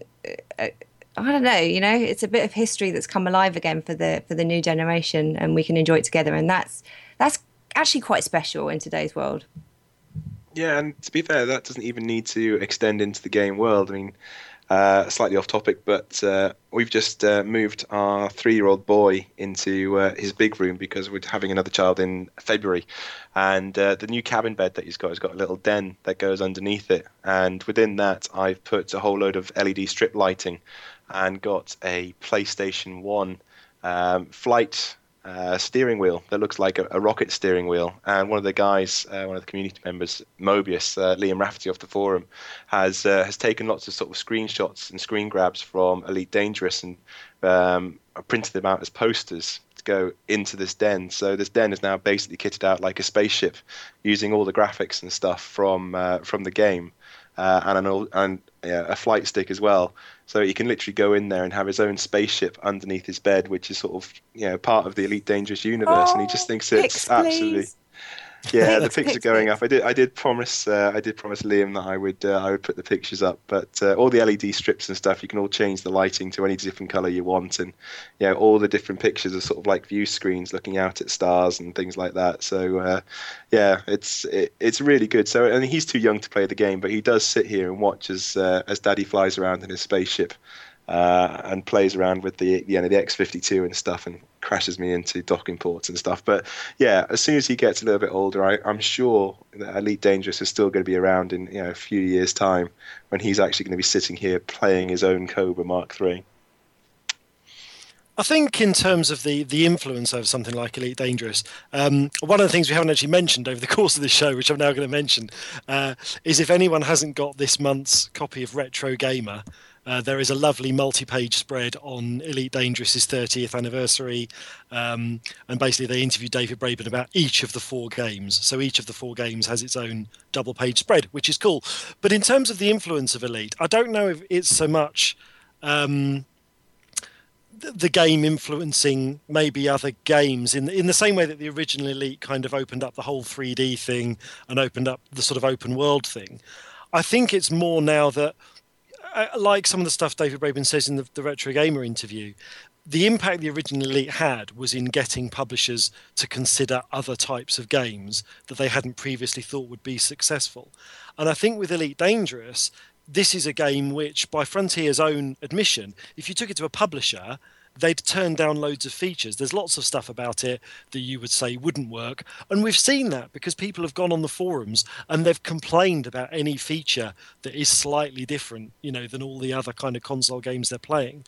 And I think one of the things that's great about Elite Dangerous is if it if it becomes popular and if it works and if people love it, that it is a different style of game and a different pace of game. And it's actually Elite Dangerous is more akin to an indie game than it is to one of the big studio games. It's kind of like an indie game done with a massive team. And I think that could be the real impact of Elite Dangerous that it that maybe it either encourages bigger studios to take more of a risk on on interesting ideas or it convinces indies to kind of maybe I don't know, try and work with bigger teams and um, and you know and get their ideas fleshed out in this this amazingly produced way. Well, that is as long as they, they don't take the idea of uh, the big companies saying, right, okay, we'll just get every everybody to test the game for us, because that's I mean it's been okay for Frontier to have the the beta and the alpha thing because we've all wanted to do it. It's when if Electronic Arts starts thinking, oh well, if Elite Dangerous can do it, we can try and get it done, and then cutting back on their on their own testing departments. But as far as um, as far as the multi generational thing is concerned, I've got a bit of a problem in our in our house because my son, this little eight year old lad, he loves this game, and we've only got one commander, and I don't want my commander, which I have been working on for an absolute age, to be smashed into the side of the station again. So um, I'm still waiting on whether or not we're going to get multiple commanders, or whether or not I'm going to have to splash out for yet another copy. Yeah, that's a good point on the multiple commanders. Um, definitely, even just for my own use. I mean, I don't have a, a small one. I don't think my cats are quite up to playing Elite just yet. Um, but um, definitely, it would be nice to have several different personas if you want to, you know, try a different route. Um, but uh, on the um, uh, beta testing and you know, opening companies opening up, there's actually been a lot of uh, negative press over the last year, as you probably all know, with with this and with games being accused, um, you know, pretty much en masse as selling passes to beta test um, their products, and this is a this is a growing trend. And I think with crowdfunding, um, it's a brilliant concept because you're basically asking people to buy into that right from the very beginning. Um, and I think it's a, a, good way to do it. And I think that Elite have, uh, or Frontier have definitely benefited from the wealth of experience and knowledge. I mean, there are guys who work for NASA in this community, and they are spending hours of their day reading over, poring over the technical specifications and the physics of the of the solar systems and and the environment, and and and feeding back genuine science. So it's a very authentic game, and that is because they wouldn't have been able to afford that kind of budget. You know, and NASA um, analyst on your payroll. I don't think so. Um, but this guy actually paid through the Kickstarter to be part of it. So um, I hope we see more of that, but you're right. I hope we stop seeing companies, the, you know the big companies who aren't giving us something we want. They're just giving us something they think will make profit, trying to bandwagon off the same process and sell beta access um, to their games, but really you know disposing of their testing department. Rant over. yeah, I think the multi- multiple commander thing is something I, I, was looking forward to doing. I wanted to try different tracks through the game, different uh, story arcs. You know, just play in a different way, uh, and like you know, to tie it back into what we were saying about uh, the younger generation. My my seven year old absolutely loves it, uh, and you know, he really wants to get in play. But again, I feel nervous sitting him in there. with like, oh, yeah, I've spent hours gathering that. Uh, you know, should should I put him in the pilot seat? Um, so I, I mean, I'm seriously considering just buying another account because I love the fact that he really wants to get in and play and to be able to play with him at the same time, I think would be would be great fun. And I, I liked I just that little twinkle in his eye. I remember that myself. It's just so wonderful to see him enjoy it the way I did the prequels. Yeah, absolutely. I think might some people might uh, might slightly uh, begrudge paying Frontier Development even more money uh, to buy the game again for uh, a second account. So I do think there is a there's an argument made where you should be able to have a, a second commander within the within the same account. Um, okay, well, just trying to think of anything else that we haven't covered. Anybody that's actually floating around Lave Station or anybody that's actually listening to the live link, if you want to just quickly drop us a line on Facebook before we bring this to close, if you've got any questions that you come in, um, then just send them through. Send them through to me. I am looking at my screen in game if you want to chat to me in game. Um, and before we before we do that, anything else that's going on within the community uh, that we should want to cover? Kate. Oh, I was just, it's not within the community, but I was just thinking you guys should totally organise a flyby, get everybody who's listening, who's sitting outside Lave Radio, uh, out Lave Station. One of you st- stay still and film it, um, screen capture it, and just get everyone flying in a big circle so you get a big flyby. That'd be cool. just, just saying. As you were. Uh, Okay, well you heard it. Uh, you heard it, guys. Everybody that's currently s- sitting around Lave Station, or if you're docked within Lave Station, come on, undock. Um, I actually haven't got any screen capture uh, software in, but I think Grant does. Is that right, Grant? Or certainly Crash definitely does. Um, okay, well we'll get that can organised. Um, any other questions that we've got coming in? Um, one of the ones that we have had from Facebook is one that we keep on hearing quite a lot, and that's whether or not now that we've launched, and in theory there shouldn't really be that much development news to cover. uh, Are Lave Radio going to stay on the air? Are we going to uh, to keep broadcasting? Um, and I think. You know, certainly with LaveCon 2015 just around the corner, I think that pretty much answers it for us. That you know, whilst there's still a community out there that wants to discuss what's going on in the game, uh, and obviously we've got the expansions and stuff that we will be covering. Uh, then yes, certainly we will be uh, staying around. Uh, not least because we now have a full crew and Crash coming on board as well. So we'll be doing lots of different things in terms of doing some Twitch TV stuff, doing some video stuff, as well as doing the uh, the regular audio stuff. So I'm afraid you're going to have to put up with us for a little bit longer yet. Can Actually, I make got a a question request though? Oh, I just, I Go just for it. gonna say no spandex though, please. On Twitch, no spandex. That's all. No, you see, the, the, the joy of this community is that we've got some great photoshoppers that uh, we don't even need to get into the spandex for uh, spandex photos of the crew to uh, appear online. So, Foz, I've got a question. Yep. Obviously, we heard loads of great uh, podcasting from from Lave Radio, both at the launch party and at the launch after party. But uh, we didn't hear from David Braben. Do you um, do, do you potentially have any kind of interview with David Braben that uh, that you've been sitting on and hasn't gone out yet? You know, it's funny you should say that, Chris, because we don't. We just don't have that interview available. uh, no, I take it we have got that queued up and ready to go, have we? Probably. Um, we It's like- do have an interview from David France- Braben France that.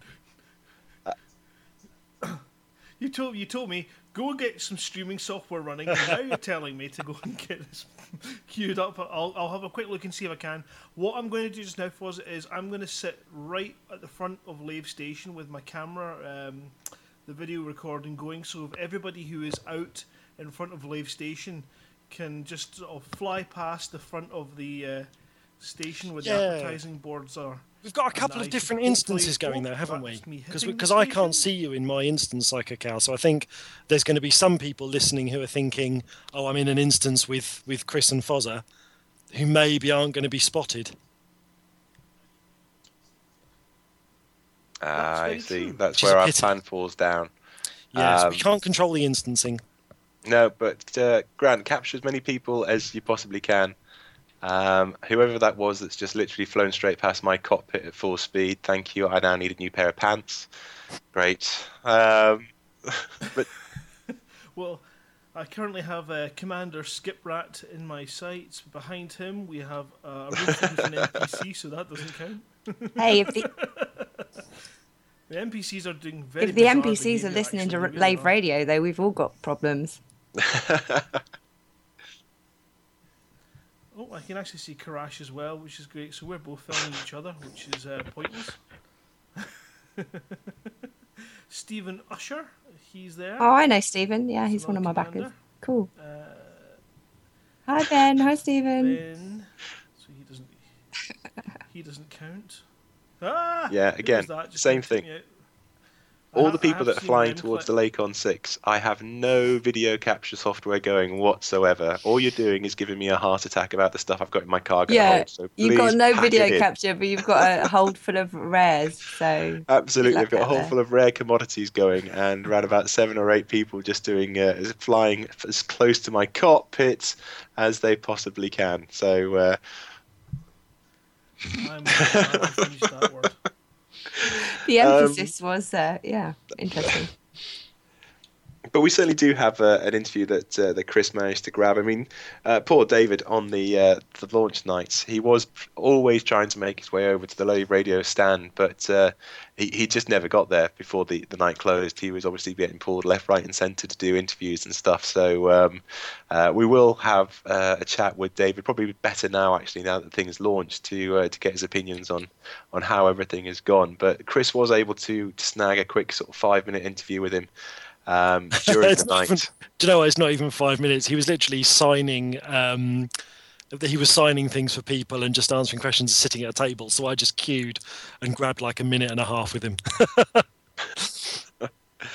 Um, but it was nice because uh, I mean you'll hear it when we actually get it out, and we'll try and get it out within this broadcast. And if we don't get it out live, we'll certainly we'll certainly tag it onto the podcast for those people that are downloading. But um, just the the sheer enthusiasm that comes out of that man, and certainly on that night um, where he was surrounded by so many people that were, you know, so thrilled about the the game that they'd created.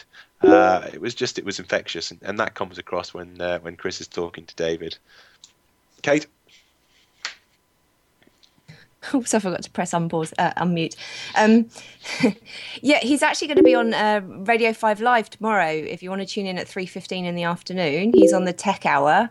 Um, so they're getting him in for an interview, and we're going to be chatting about Elite and and stuff. So that and that will be also if you can't get Five Live locally, um, you can listen to it through the web. So more nuggets of information from the man. Yeah, I bet he's uh, he's exceptionally busy at the moment. You know, pressing that red button was not just the only thing he's got on his plate. He's probably doing interview after interview after interview. And I know Alan's gone, but I did hear that some of the writers are actually going to appear on uh, on local news as well. Uh, does anybody know any more about that? Well, there was the BBC got in touch with me um, uh, from BBC Bedfordshire got in touch with me last week, and they were they're doing a story on it, and um, they were like, oh, you know. Do you want to speak? If we, do you want to sort of comment? Um, and but they love. I know that regional, especially BBC regional, they just love local stories. And the reason they were covering it actually was because um, Frontier are based in in Cambridge, and and both Ian and um, uh, David went to Cambridge University. So um, yeah, so Alan Alan lives in Bedfordshire, so I put them in touch. But it, it may or may not happen. Unfortunately, these things, television, everything is decided at the last minute. Um, but there's lots of interest from um, local press. You know, local guy does good or local girl does good. So um, we're doing outreach at the moment, especially in, in with the launch of the audio books, to try and you know get perhaps a bit more regional interest and and hopefully um, pick up some more fans for the game and uh, the fiction. Great stuff. Well, I believe I'm having it, uh, you know, in true sort of live broadcast uh, fashion. Someone is telling me in my ear that we actually have the interview ready, queued up, so we can go to that. So, Mr. Woolcott, the David Braben interview, if you please. Uh, oh, so I'm here with uh, David Braben, who is sitting and signing some tickets for people and some pictures. Uh, he's just had his picture taken with a man in a horse mask. Uh, The bunch things we do for a great game. I have to say, I mean, I was going to ask you if you're pleased with how the event is going. Um, I have to say, you look absolutely thrilled. Is this? Oh, it's, it's great. It's a wonderful, wonderful event, and um, people have been so kind, so nice. It's been so positive that um, it's it's wonderful to see the game treated so well. If you know what I mean. So many people. Some people back at work now, working hard till late. They just they came late on. You know, they, they work really hard because they really care, and I think that's what really matters. Let's make this the best game we can. So, was this event everything you expected, or has it surpassed your expectations? Or, I mean, how much did you? It's good. I think what has obviously I always we always aim high, um, but I think what has really surpassed my expectations are the reaction of people who visited. They've been so friendly, so good. It's been wonderful. And I noticed that when the, the, we had the big reveal and the hangar doors opened and the, the Cobra was there, I noticed that you were sort of punter side watching that reveal. Was that a deliberate intention? You wanted to get that experience I wanted yourself? to see it, and also I'd, I've been talking to people out there, so it was logical to do that rather than hide behind here. Well, that's fantastic. Well, congratulations on a great night. Um, can you just do me a favour and say, uh, my name is David Braben and you're listening to Lave Radio? Yep. My name's David Braben, and you're listening to Lave Radio. Thank oh, you. That's priceless. Thank you very Absolutely priceless. I love the fact you managed to shoehorn in the soundbite at the end. We will have to use that on uh, on future episodes. I'm, I'm actually collecting them. That's that's that was the that was the winning one we wanted to get. But uh, yeah, yeah. Every, every time I get the chance to interview someone now, I uh, try and get them to say it. After two Patrick, ha- years of the show, yeah, go on. Hasselhoff ne- next. It has to be the Hoff. Everybody has David it. Hasselhoff. That's that's that's no achievement, really, is it? Let's be honest. We should get one with Kate. Um, with. Kate, can you do us a nice clean one now? Beg your pardon. exactly. Don't ask me that after we've just been talking about the Hoff. yeah, okay, okay. Ready? Ready? Quiet, quiet, right. My name's Kate Russell, and you're listening to Lave Radio. Enjoy. You know what? That's the one we'll use. Oh dear. Uh, right. Okay. Well, has anybody got anything else they want us to cover off before we bring this wonderful live version of Lave Radio for the launch uh, to a close? no. No. Brilliant. Okay. I really well, think that we should give a shout out to the commanders who have actually taken their time to join us here at Lave Station. okay. Quick sound So, off. Uh, shout, shout- out all the people you can hear or you can see right, rather. so, well, Psycho Cow, who we know, Commander Javert, uh, Karash is here, Teddy Ride. Hold on, Hold on. hold on, hold on. Commander Looks like it's Javert. Javert. J A V E R T. See these uncultured people here. Javert, Javert. sorry, Javert. Commander Commander Javert. Javert. And what's so Commander Tistar? that that sound about right? No, I can't correct that one. yes. Um, I've seen Commander Flack earlier. I've seen Commander Remklep and Nostradamus, and I'm being attacked by a whole load of, of grain again. Saw Flossie was out there. Uh, Karash's. Yep, Stephen Usher's about here. in there. There's Um, loads of people. oh, who else is here? That's Colin. If you're near, come find me in channel or something like that, and we'll just give you a holler. But Yeah, and We've also got a hundred, well, we've had 110 people listening to us on the Mixlr chat. Um, some new players to the game who have given you know their their big thumbs up for their experience so far. So we've got a lot, a lot of people in there that have been asking questions and chatting to each other and trying desperately to join us at Lave. Unfortunately, some of them are a bit too late to get into. Yeah, and speaking of instances, over in the other one uh, with myself and Fozza, uh, I've actually tagged a picture on Facebook, but we've got uh, Commander Dobbo, um, we've got Commander Musashi, Commander Spiral, Commander DP Harlock, uh, Commander Rory Scarlet, Commander Angel Tweed, Commander Flossie, Commander Wrongway, Commander Load Warren, uh, Commander Jason Stain, and Commander Goose 4291, who is quoting terrifying escape velocity dialogue to me. So, uh, welcome, welcome, welcome, Commander Goose. and Commander Skip always- Pratt and his asp has just come and buzzed me as well. Okay, well, um, that's it for this very special live edition of Lave Radio. Thank you to Kate for stopping by and squeezing into the orange sidewinder for the night. Um, everybody, make sure you check out the Voyage of Commander Angel Rose in game over the festive period. Uh, Kate, just remind people where they can find you. Um, I will be on twitch.tv slash Kate Click. Great stuff. Well, all the best with that. Uh, thank you to all the folks that have joined us here in the Lave system in game. And a thank you to the crew. Thanks to Alan, uh, to Jarvis, to John, to Crash, to Colin, to Lisa, to, and to Ben. Uh, that's been Lave Radio, and we will catch you next time.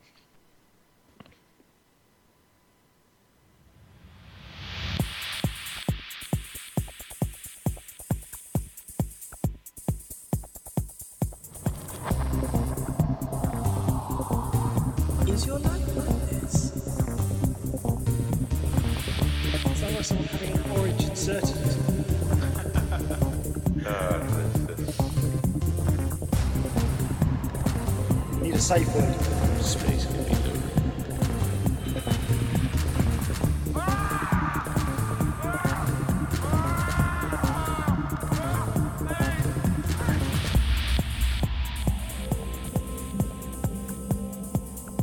I'm to see the galaxy.